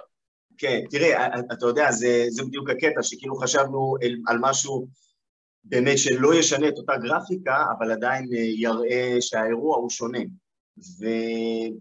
וכשאתה מחפש איזשהו, אתה יודע, פה בחרנו לשים נגיד כל פעם איזושהי חדשה אחרת, ואז, ואז עולה בעצם הדילמה שכאילו אתה אומר לעצמך, אוקיי, אני צריך איזושהי חדשה מספיק הזויה ומספיק שונה כדי שיהיה אפשר לשים שם על הטלוויזיה. ואם בדרך כלל, אתה יודע, אמן נתקל בחוסר מוזה, כן, עד שהיא נופלת עליו, פה יש לך יותר מדי חומר, יש לך יותר מדי חומרים לעבוד איתם, אתה כאילו, אתה לא מוצא את ימין ומשמאל, כי אתה אומר לעצמך, מה אני אבחר לשים בטלוויזיה שם? את זה שמחקר חדש שבודק, מבקש מאנשים ללכת יותר לאט כדי שהם לא ידביקו בקורונה, או את המחקר השני של מדענים טוענים שעצים יכולים להדביק אותך בקורונה, או את, ה, את הדבר השני, שפלוצים יכולים גם להעביר קורונה. זאת אומרת, יש לך כל כך הרבה דברים הזויים, או את הווריאנט החדש הזה, איך קוראים לווריאנט החדש? אפסיליון? דלתא, דלתא, דלתא. לא, אתה ישן? אחי, אתה ממש ישן כבר. למדה, למדה, למדה. למדה, אוקיי. למדה, אבסיליון, זה, זה, ככה, זה מה שראיתי עכשיו חדש. בקיצור, ואז אתה אומר לעצמך, כאילו, מה, אתה, כבר לא, אתה לא עומד בקצב, כן? Mm-hmm. אז, אז, אז מצא... בואו נדבר על עוד כמה פעילויות. חברים, מה שאני רציתי להגיד לכם זה שאנחנו ב False Positive החלטנו שאנחנו, זהו, יוצאים לשטח, עוזבים את האונליין, לא עוזבים את האונליין, אבל יוצאים מהפייסבוק, יוצאים מהרשתות, אנחנו יוצאים מכל הקבוצות טלגרם, אנחנו יוצאים מכל הוואטסאפים, אנחנו יוצאים מכל הדברים האלה החוצה לשטח. וזה הדבר שהכי חשוב שנסביר לכם ותראו כמה דברים קרו במהלך השבועיים האחרונים. אז קמפיין ניצנים של פשיזם שהתחיל לרוץ היה בעצם נקודת הפתיחה שלנו יחד להתחברות עם עוד גורמים נוספים להובלה של מחאה שהפכה להיות כבר מסורת שבת שלישית ש... או רביעית שאנחנו מגיעים לבית של ניצן, נפגשים בבימה ועושים תהלוכה, עושים פה רעש בכל העיר, בכל הצמתים המרכזיות ואני חייב להגיד לכם, אנשים עוצרים, אנשים מצלמים, אנשים שואלים, אנשים צופרים לנו מהרכבים, אנחנו מקבלים הרבה מאוד אהדה בציבור, הציבור לא מסתכל על האנשים שבאים לשם כאיזה קבוצה של הזויים, אנחנו עוצרים בכל צומת מרכזית, אנחנו עושים את הרעש שלנו, הקריאות שלנו הן מאוד ברורות, אין, אה, אה, אין מגפה זו נאה, אני חייב להגיד לכם שברגע שאנשים בתל אביב שומעים את זה בצמתים המרכזיות, זה עושה להם משהו, זה מטלטל אותם, הם רואים מאות אנשים שעומדים ואומרים את זה בפעם אחת בצורה חדה וברורה, יש לזה אפקט עצום וענק, וככל שנהיה יותר אנשים, האפקט יגדל, וחשוב שתגיעו ותבואו למחאה הזאת, תצטרפו, והיא גם ממש כיפית האמת, להגיד את האמת, זה אחלה, אחלה vibe שם. בואו נמשיך הלאה. אלה קצת תמונות מהמחאה עצמה, קצת שתראו, אנחנו מנסים שיהיה שם גם vibe שמח, שיהיה מעניין, יש חבורה של מתופפים ברזילאים שהגיעו בשבת האחרונה, וככה זה נראה מתחת לבית של הורוביץ עצמו, זה ממש מתחת לבית של שר הבריאות שלנו, יש נוכחות מרשימה של אנשים, מגיעים, אנשים מדברים, אומרים, פורקים את מה שעל ליבם, וזה כיף לראות את זה. אנחנו מקשיבים כמובן גם לכם, למי שמגיע, ואנחנו משנים את התמהיל כל הזמן עד שנגיע לתמהיל המדויק הזה שבו זה יעבוד הכי טוב, ו... אבל אנחנו קשובים ועושים את זה. וזה מה שקורה בשטח, יש קצת נאומים, גם אני פה נשאתי איזשהו נאום קטן, ושוב, הכמויות האדירות של האנשים שנמצאים מתחת לבית של הורוביץ, אני בטוח שזה משהו שכבר מדיר שינה מעיניו, כי זה כבר שלושה שבועות, ובפעם האחרונה הוא היה בבית, אנחנו ראינו אותו יושב במרפסת, והוא ער, ער אלינו, כן, כן, זה, זה חי, הדבר הזה חי, הוא בוער, הוא בשטח, ואנחנו נמשיך לטפח את הדבר הזה. נעבור הלאה. זה קמפיין דווקא קצת יותר מעניין, בואו נראה אותו רגע. יושבים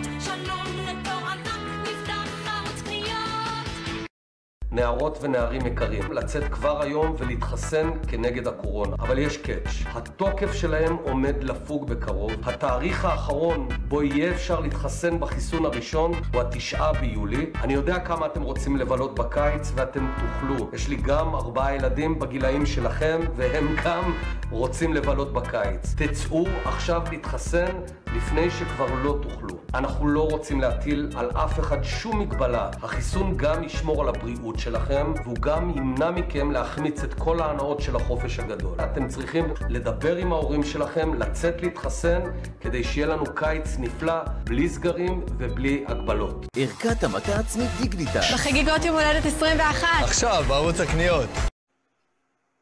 טוב, אז יש לנו את הקמפיין הנחמד הזה שהרצנו קצת, ובו אנחנו ראינו את אה, בנט שהוא הרבה פחות כריזמטי מביבי, לשמחתנו, זה מאוד מועיל לנו, תודה לאל, הסיפור הזה. נכון. אה, שבו בעצם הצגת אותו כתועמלן של פייזר, איש מכירות, בוא נגיד את זה ככה.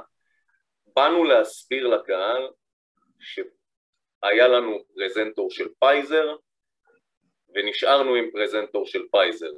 לנהל את המדינה זה הדבר השני שחשוב לו. נכון? בוא תספר לנו, אין לי מה להגיד. אה? בוא תספר לנו קצת מה עשינו פה. אני אהבתי את אלברט בורלה מאחורה. מה אתה אומר? נכון, נכון, הוא אהב את אלברט בורלה מאחורה בתמונה. ספר לנו קצת. תשמע, אני אגיד לך, הנאום הזה של, הנאום הזה של בנט, כש, כשראיתי אותו, אתה יודע, זה, זה הקומדיה, המציאות הזאת, הקומדיה כבר מתווה את עצמה. אפילו לא צריך לערוך יותר מדי דברים, בגלל ש, ש, שפשוט יוצרים את עצמם. זאת אומרת, אה, אתה רואה את, את בנט, איך הוא מדבר אל הצופים, אל הילדים, הוא לא מדבר אל הצופים, הוא מדבר אל הילדים, ואיך הוא הוא אומר עוקף להם... את ההורים, הוא עוקף את ההורים, זה הדבר הוא עוקף שזעזע אותנו. הוא פונה לילדים ואומר להם, אתם אוהבים את הקיץ שלכם, נכון? אתם אוהבים את ה... אני יודע את זה, גם הילדים שלי אוהבים את, הק... את הקיץ שלהם. אתם יודעים מה אתם צריכים בשביל הקיץ שלכם? זריקה אחת.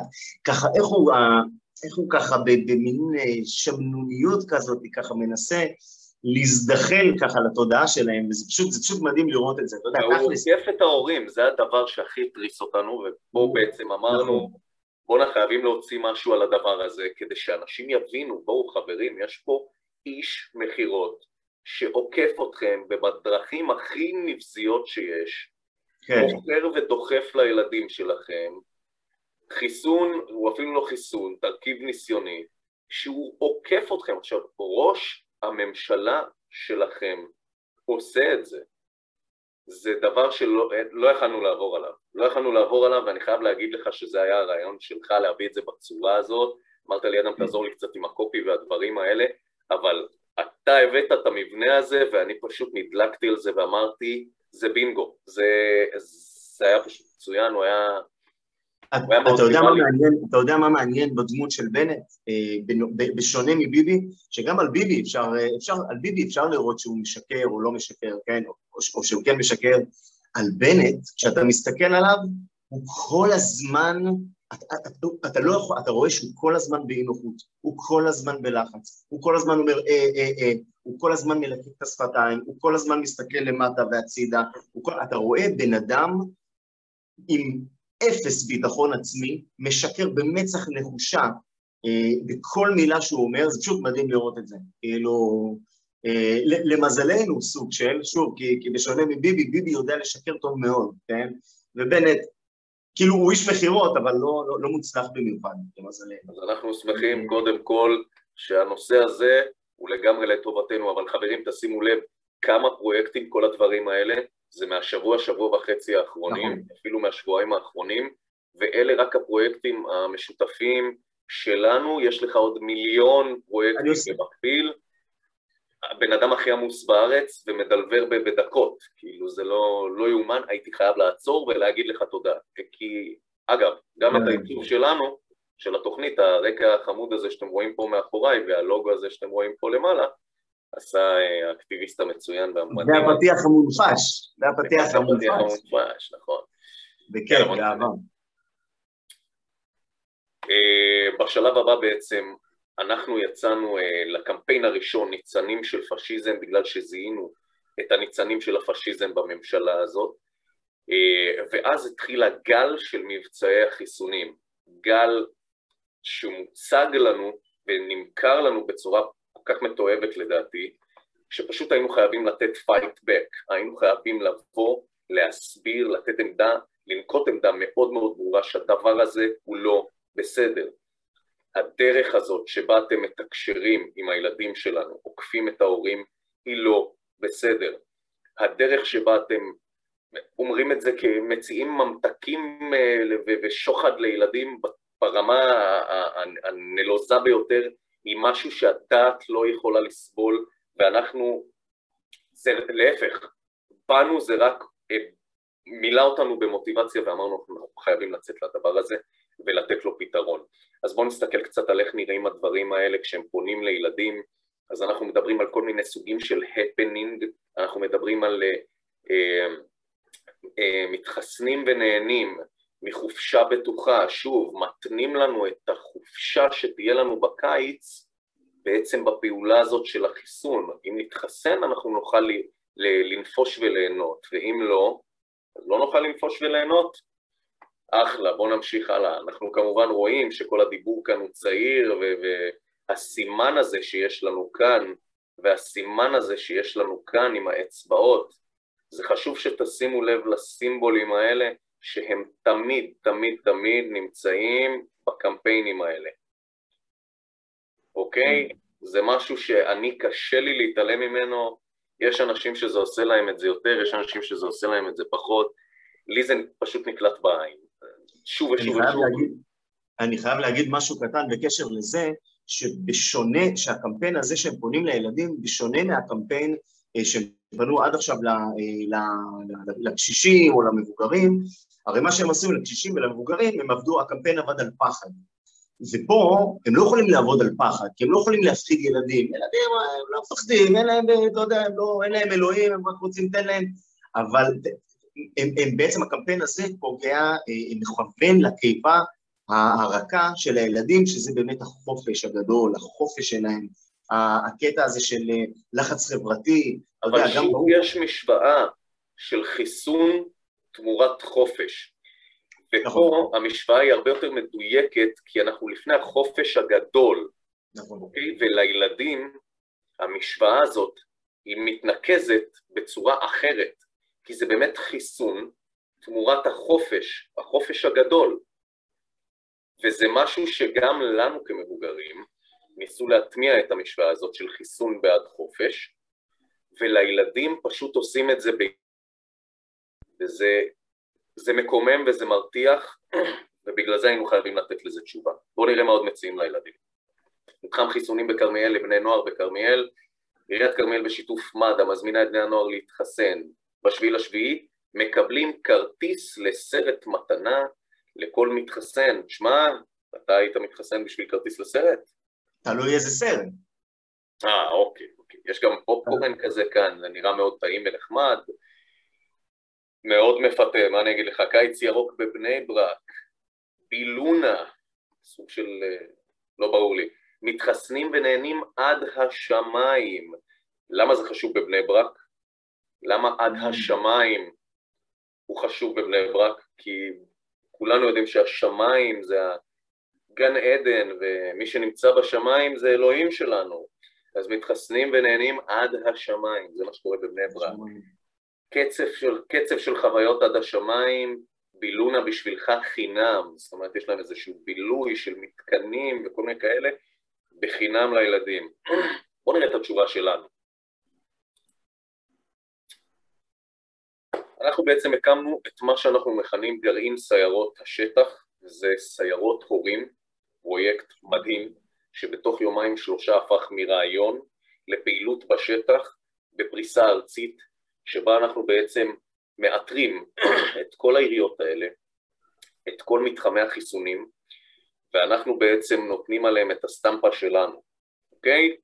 כל אחד כזה מקבל את החותמת של משמרות הורים ובטיפול, ואחר כך הוא גם הופך להיות טופל, ומה שקורה זה שמוקמת קבוצה, מגיעים נציגים שלנו ונמצאים ונותנים נוכחות פיזית בתוך, המש... בתוך המתחמי חיסונים האלה ומה שהם עושים זה עוסקים בדוברות מול ההורים, מחלקים פליירים, עלוני מידע ומאתרים הססנים, פונים אליהם, יושבים איתם, מסבירים להם, מציגים להם מידע ונתונים שמסתירים מהם עד עכשיו ומנסים בעצם לבוא ולשכנע אותם בצורה קלילה, עדינה, אינפורמטיבית לחלוטין, עם הרבה שמירת מרחק, בלי פנייה ישירה לילדים, ודאי שאנחנו פונים רק דרך ההורים או המבוגרים, או אם פנו אלינו באופן יזום, כי יש לדוגמה חבר'ה צעירים שמגיעים ללא ההורים, הם קצת יותר בוגרים בדרך כלל, והם פונים לקבלת מידע, אז אנחנו נותנים להם עלון מידע ועונים על שאלות. וזה הכל חברים, לא משהו חודרני, לא משהו פולשני, משהו שהוא באמת ברמת השיח ועלוני מידע והעברת מידע בלבד. זה להגיד, וחשוב להגיד שכבר יש, חשוב להגיד שיש כבר לא מעט הישגים, זאת אומרת אנחנו רואים תוצאות מדהימות בשטח אנשים, אה? ביומיים. ביומיים, ביומיים אנשים שולחים באמת, אנשים מהשטח פעילים, שולחים באמת תוצאות של אנשים ש...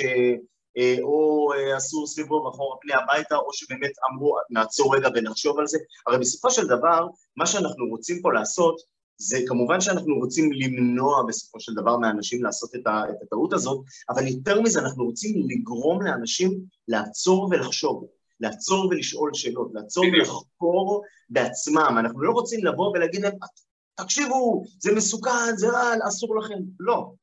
תעצרו שנייה, אל תמהרו, קודם כל, אוקיי, תחילה אל תזיק, אוקיי? וברגע שעוצרים ובאמת שואלים שאלות ובאמת לוקחים את כל הנתונים ועושים ככה, מחשבים מחדש, הם מבינים, הם מגיעים.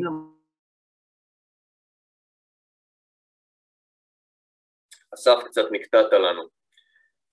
תשים לב רגע. מסקנה כבר בעצמם, אנחנו צריכים להגיד להם לא, כי אם נגיד להם לא, הם יגידו כן, זה שחור או לבן. אנחנו אומרים, רגע, אולי, באמצע. ואז משם אפשר כבר להתחיל לדבר, וזה עובד. חברים, הפעילות הזאת ביומיים עפה בכל הרשתות החברתיות, אנשים לא מפסיקים להציף אותנו גם במידע על איפה קיימים מתחמי החיסונים, איפה יש הורים פעילים שרוצים להשתתף, איפה צריך להגיע ולעבות את השורות, ואנחנו עושים את זה, תאמינו לי, אנחנו מוצפים עד מעל הראש. אז אנחנו כבר היינו לדוגמה באשדוד, במתחם החיסונים וזוכים הזה שלהם. אנחנו היינו את זה של איזה עירייה, של עיריית רחובות, כבר היינו גם שם, כל מה שאתם רואים זה דברים שעשינו ביומיים האחרונים. אנחנו כבר היינו בחריש, אנחנו כבר היינו בראשון, ברמת גן, אנחנו היינו בתל אביב, אנחנו היינו בעשרות מקומות, הפגנו נוכחות, ואני חייב להגיד לכם שהצלחנו להחזיר אנשים אחורה. אנשים שנכנסו פנימה אחרי שיחה קצרה איתנו, אחרי שקיבלו בשקט אלון מידע, יצאו החוצה ואמרו לנו תודה ולא התחסנו.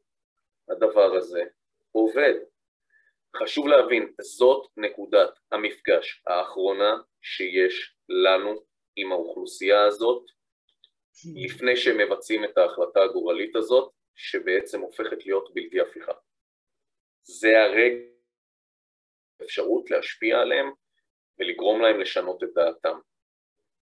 ומי שמגיע לשם זה הכי מורעלים שיש, כן? זה חשוב להבין את זה. מי שבא ושם את הילדים שלו ושולח אותם להתחסן בגל חיסונים האלה, או בשביל איזה ארטיק וקרטיב, או כי זה מה שהוא באמת מאמין בו, זאת נקודת המפגש האחרונה שבה אנחנו יכולים עוד למנוע את הדבר הזה. ולכן חשוב מאוד שנבין שאנחנו מגיעים אליהם עם מסר מאוד מאוד מאוד ממוקד. יש מיליון מסרים שהיינו רוצים שהם יקלטו ויבינו ושהם לגמרי ישנו דיסקט בדרך שבה הם רואים את העולם ויבינו איך המערכת עובדת ושמשרד הבריאות עובד הרבה פעמים נגדם ו... ו...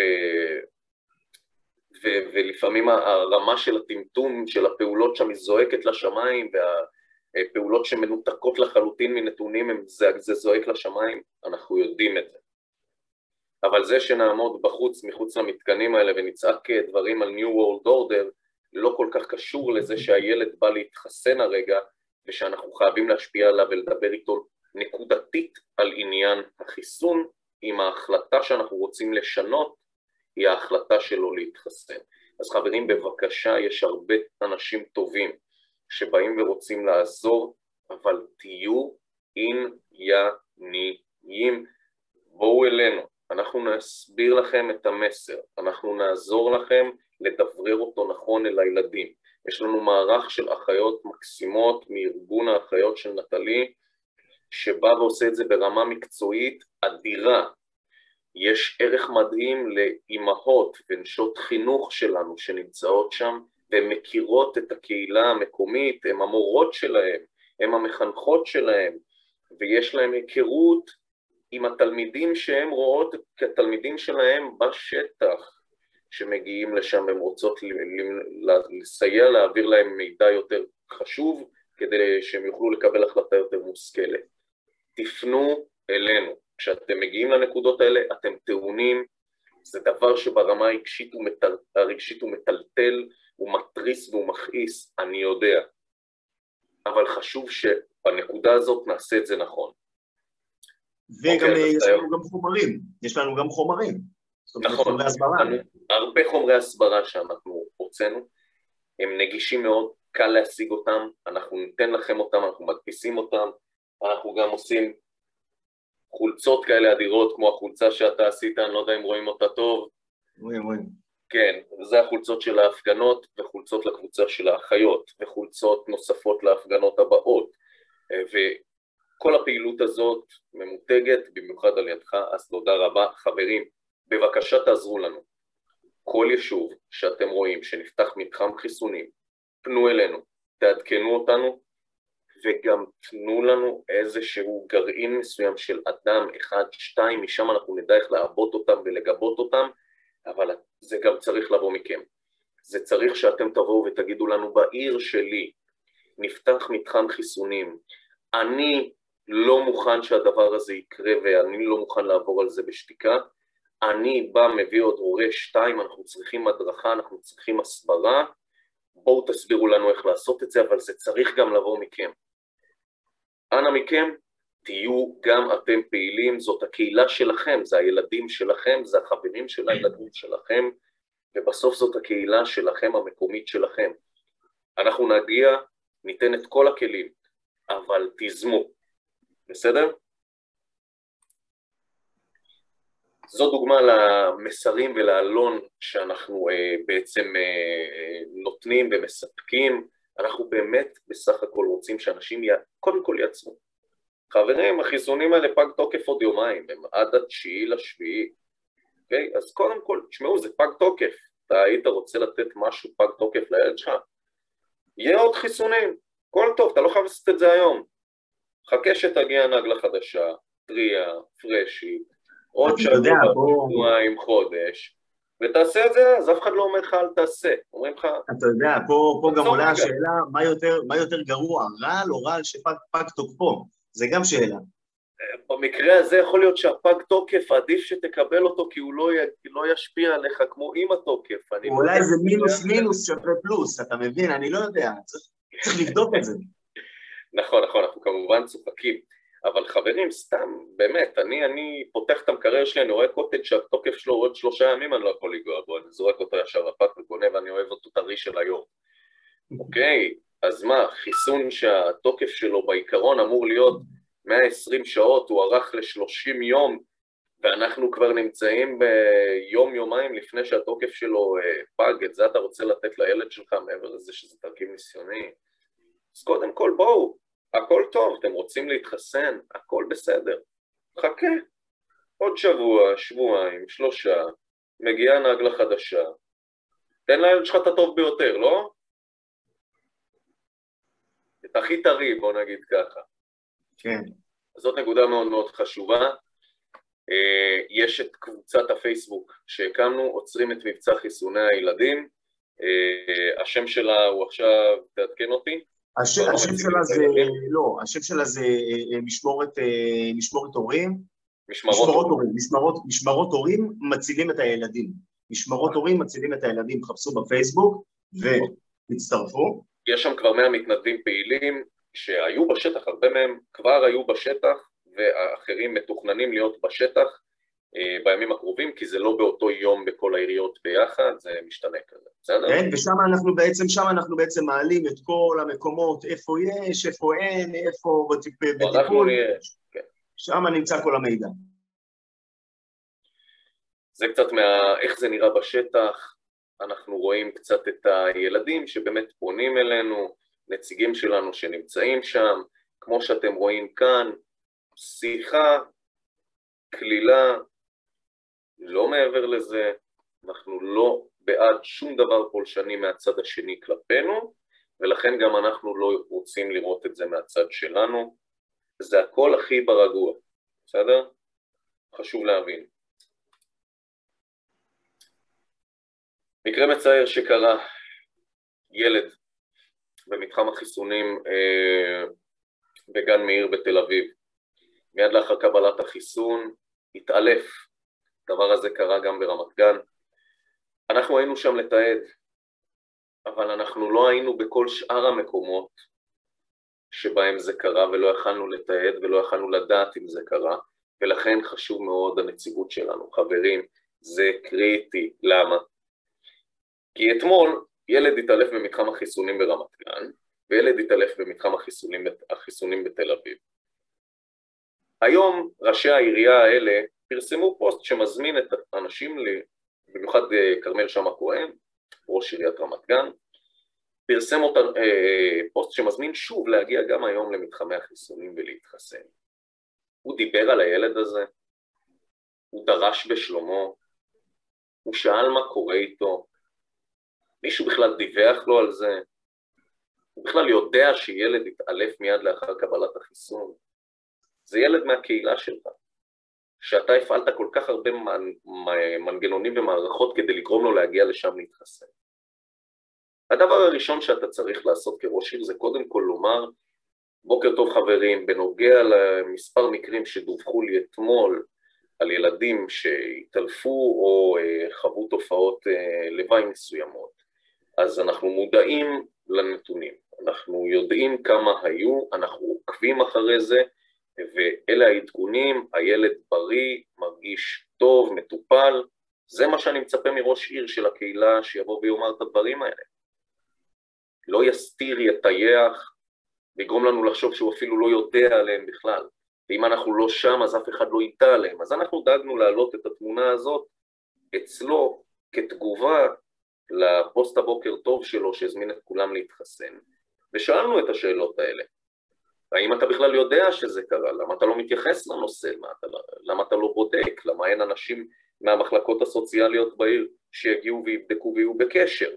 אנחנו מעלים את השאלות האלה ואנחנו רוצים לקבל את התשובות ואנחנו גם נדאג לקבל את התשובות, אבל זה יקרה רק אם גם אתם תהיו שם, כי אנחנו לא יכולים להיות בכל מקום.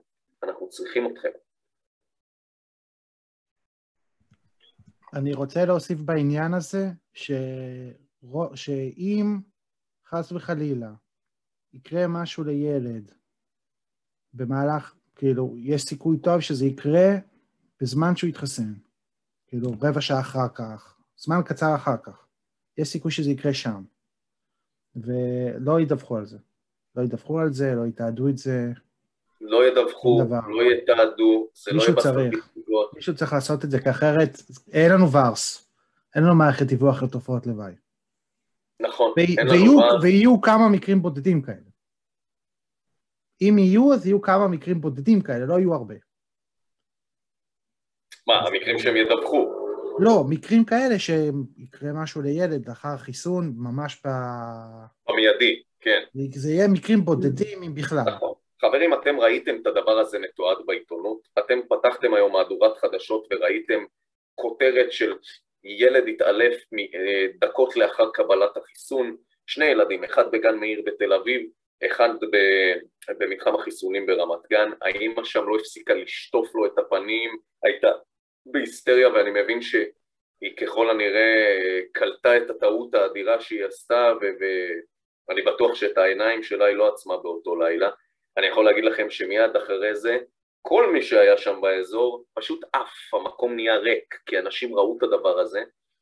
אני ראיתי את הבחורה הזאת שעומדת כאן, תשימו לב, היא פשוט בוכה, היא בוכה, יש כאן ילדה צעירה שסתם באה לעשות כמה גרושים אה, ולהפעיל את המתחם הזה בתור עבודת קיץ שלה, והיא פשוט בכתה שם דמעות שהיא ראתה את הילד הזה קורס, ומה המענה שיש לנו לילד הזה? אנחנו יכולים לדעת איזה תופעות לוואי יש לו, אנחנו יכולים לדעת מה יקרה לו עכשיו. יש לכם פה איזה מישהו שמרים לו את הרגליים, ואיזה מישהו שבמקרה הכי טוב נותן לו איזה כוס מים.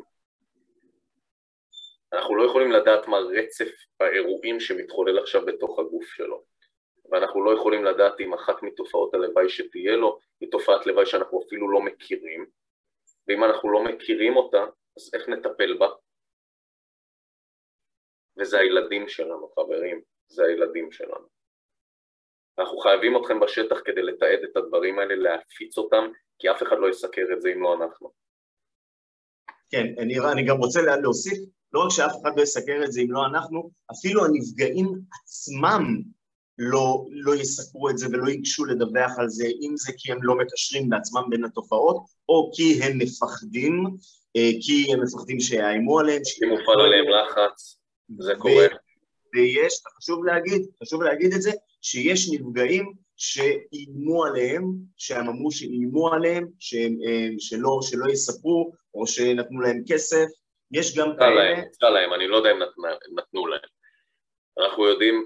איימו עליהם? כי אני מכיר אישית, בפוסט שהעליתי השבוע, אה, על אה, אחד המהנדסים שלנו, אה, שהבן שלו אה, נפטר לצערי, מי שקרא את הפוסט, לי קשה לדבר על זה אז אני לא, לא ארחיב בנושא, אבל אני כן מכיר אישית אה, את המקרים האלה. אז זהו, אז אין ספק שלאט לאט המעגלים מצטמצמים, ואם אנחנו היינו בהתחלה בנקודת מוצא שבה אנשים אמרו, אה, לא צמח לי זנב, אני גם לא מכיר אף אחד שנפגע, ככל שהימים עוברים, פתאום המעגלים מתחילים להצטמצם וכן מתחילים להכיר מישהו שהבן שלו... אני כבר מכיר שניים.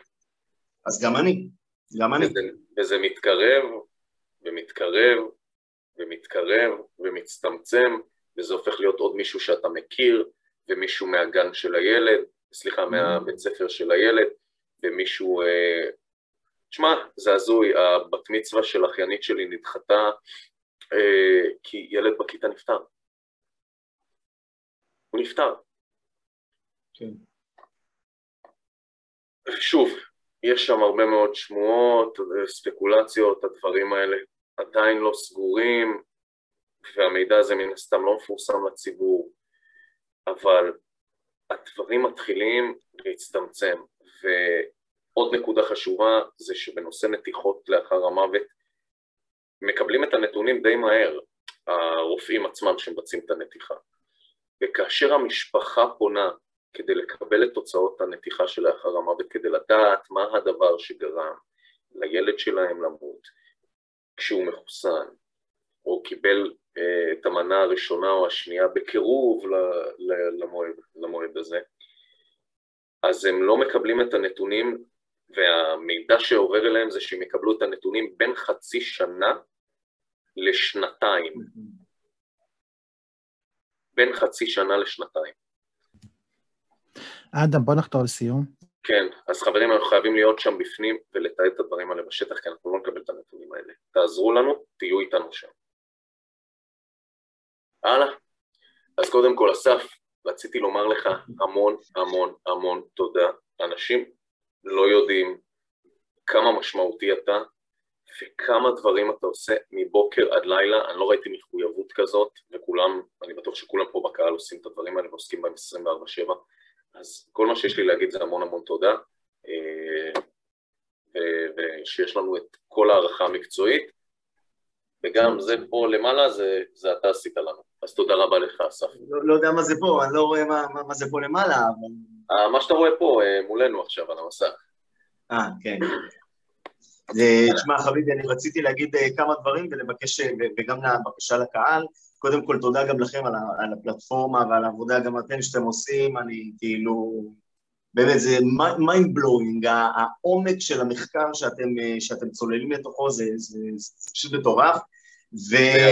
ואני בטוח, ואני בטוח, שניכם, שניכם, ואני בטוח שאתה יודע, כשצוללים כל כך כל כך עמוק, מקבלים גם, משלמים מחיר נפשי לא קטן, כי יש המון המון המון שחור והמון דברים מאוד מאוד אה, לא פשוטים, המון תכנים מאוד מאוד לא קלים. אנחנו לא ניתן לזה להפיל אותנו, נקודה. ברור, אנחנו... ברור. אבל, אבל, זה לא, אבל זה לא פשוט. אז, אז חשוב לי להגיד גם, גם לכם תודה על זה. ו, ואני רוצה רק לפני שאנחנו מסיימים, רק להגיד לצופים שני דברים, לסכם את מה שאנחנו אמרנו, פשוט בקשה, כל מי שצופה בנו עכשיו, ש, שייכנס לפייסבוק למשמרות הורים מצילים, אה, מקף, מצילים את הילדים, וימלא שם את הטופס, ויסתכל איפה יש בעיר שלו כמה שיותר אה, אה, קרוב, כדי כבר להתחיל לשנס מותניים ולקחת חלק בפעילויות שלנו, זה א', ודבר שני, להסתכל ולחפש את האיבנט החדש בפייסבוק של עושים שבת אצל ניצן הורוביץ בעשירי לשביעי, ולהצטרף ולשתף את האירוע הזה בכל מקום, וכמובן להגיע. זהו, אלה שני הדברים הכי הכי דחופים. אה, שיהיה לנו המון המון בהצלחה. תודה רבה רבה, תודה ענקית אסף. יריב. ביי ביי. ביי, תודה לך. ביי. חברים, תעשו לנו טובה, מי שנמצא איתנו עדיין, תלחצו שם על הפעמון של הרישום לערוץ, זה חשוב לנו וזה עוזר לנו. אה, תודה רבה לכם, תיזמו, תתנדבו, תגיעו להפגנות ולסיירות הורים שלנו, זה קריטי. זה קריטי ואנחנו נרים עוד פרויקטים ואנחנו נעדכן אתכם בטלגרם שלנו, אז תיכנסו לטלגרם כי הכל רץ שם וגם בפייסבוק שלנו.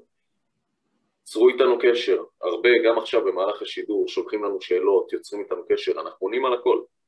אנחנו משתדלים להיות הכי זמינים ואנחנו איתכם, צריכים גרפים, צריכים הבהרות לגבי מה שיריב הראה כאן, תשאלו אותו, הוא עונה, הוא מגיב, הוא משתף כל הזמן בפוסטים גם, בערוץ, גם בעמוד הפרטי שלו, תאתגרו אותנו, בכלל, תבואו, תגידו לנו, וואלה, חבר'ה, הנתון הזה לא מובן, בואו נסביר לכם אותו, אולי הוא היה מובן, לא מובן לעוד הרבה אנשים. דברו איתנו, תקשרו איתנו, אנחנו לגמרי זורמים על הדברים האלה, ותשלחו אלינו מידע, כי אנחנו מפיקים ממנו תחקירים של התוכניות שיש, למשל התחקיר הבא שהולך לצאת על משרד החינוך שהוא יעיף לכם את המוח כי זה הזוי מה שקורה שם, כל התהליך המיליטריזציה שמתרחש שם הוא לגמרי הגיע על ידי מישהי שגרה ביישוב גזר שאמרה לנו וואלה אדם תשמע משהו קצת מוזר הולך כאן בא לך לבדוק? אמרתי לה כן, ירדנו לעומק והזדעזענו לגמרי. אה, יאללה. אז אה, אנחנו מאוד בטלגרם שלנו אנחנו שמים כל הזמן אה, בשוטף, כתבות, דברים, משתפים, לא דברים שאנחנו שמים בפייסבוק. כן, כל פלטפורמה יש לה את הדברים שלה. ובדף פייסבוק של אדם, של פולס פוזיטיבי, אנחנו שמים את התחקירים יותר המעמיקים וקצת... אה, אני שיתפתי עכשיו בטלגרם שלנו שתי דברים, רק תגיד לי בקצרה מה אתה חושב עליהם.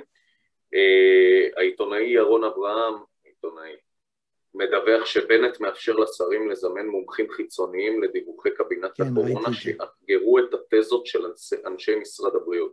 אני מפחד לדעת איזה מומחים הם הביאו לשם, זה הדבר היחיד שאני חושב. אבל בוא, תשמע, קודם כל המחאה מתחילה להציק להם, הם מבינים שהם צריכים לפחות למראית עין להראות שיש עוד דעות שנשמעות במשרד הבריאות. אני אתן לך עוד משהו שפורסם היום. שר הבריאות הורוביץ הטיל עוצר ראיונות על בכירי משרד הבריאות. תודה שזה כבר טוב, כי הם שוטפים לנו את המוח נונסטופ. לא, אבל, אבל הוא לא הטיל את זה על מידת ועל... אה, עצור, זה מתחיל, זה מתחיל, חברים, זה רק אומר שמריחים אותנו בשטח. לגמרי. כשאנחנו מתחת לבית של שר הבריאות, הוא מבין שאנחנו רוצים תשובות ושהוא צריך להגיב, ואנחנו רואים את המהלכים האלה מתחילים לקרות. בואו נתחזק, בואו נגיע ונדרוש את הדברים האלה, שאנחנו רוצים שיקרו כאן. אנחנו רוצים חירות. חירות. ולהפסיק עם השטיפת מוח. זה כל מה שאנחנו רוצים. יריב, אולי אה, נוסיף אותך לצוות המומחים שיאתגר את משרד הבריאות, מה אתה אומר? מי שרוצה לשמוע... ולשפוך את הרפרטואר שלנו שם. מי שרוצה לשמוע, אני... פה יש כן, מומחים, להשמיע. יש מומחים גדולים ממני בתחום האפידמיולוגיה והדברים שיודעים יותר טוב ממני מה לעשות, אבל ועדיין אתה מצליח לאתגר אותם יום-יום. יאללה, טוב, יאללה, לילה חברים. טוב לכולם. לילה טוב חברים, תודה רבה.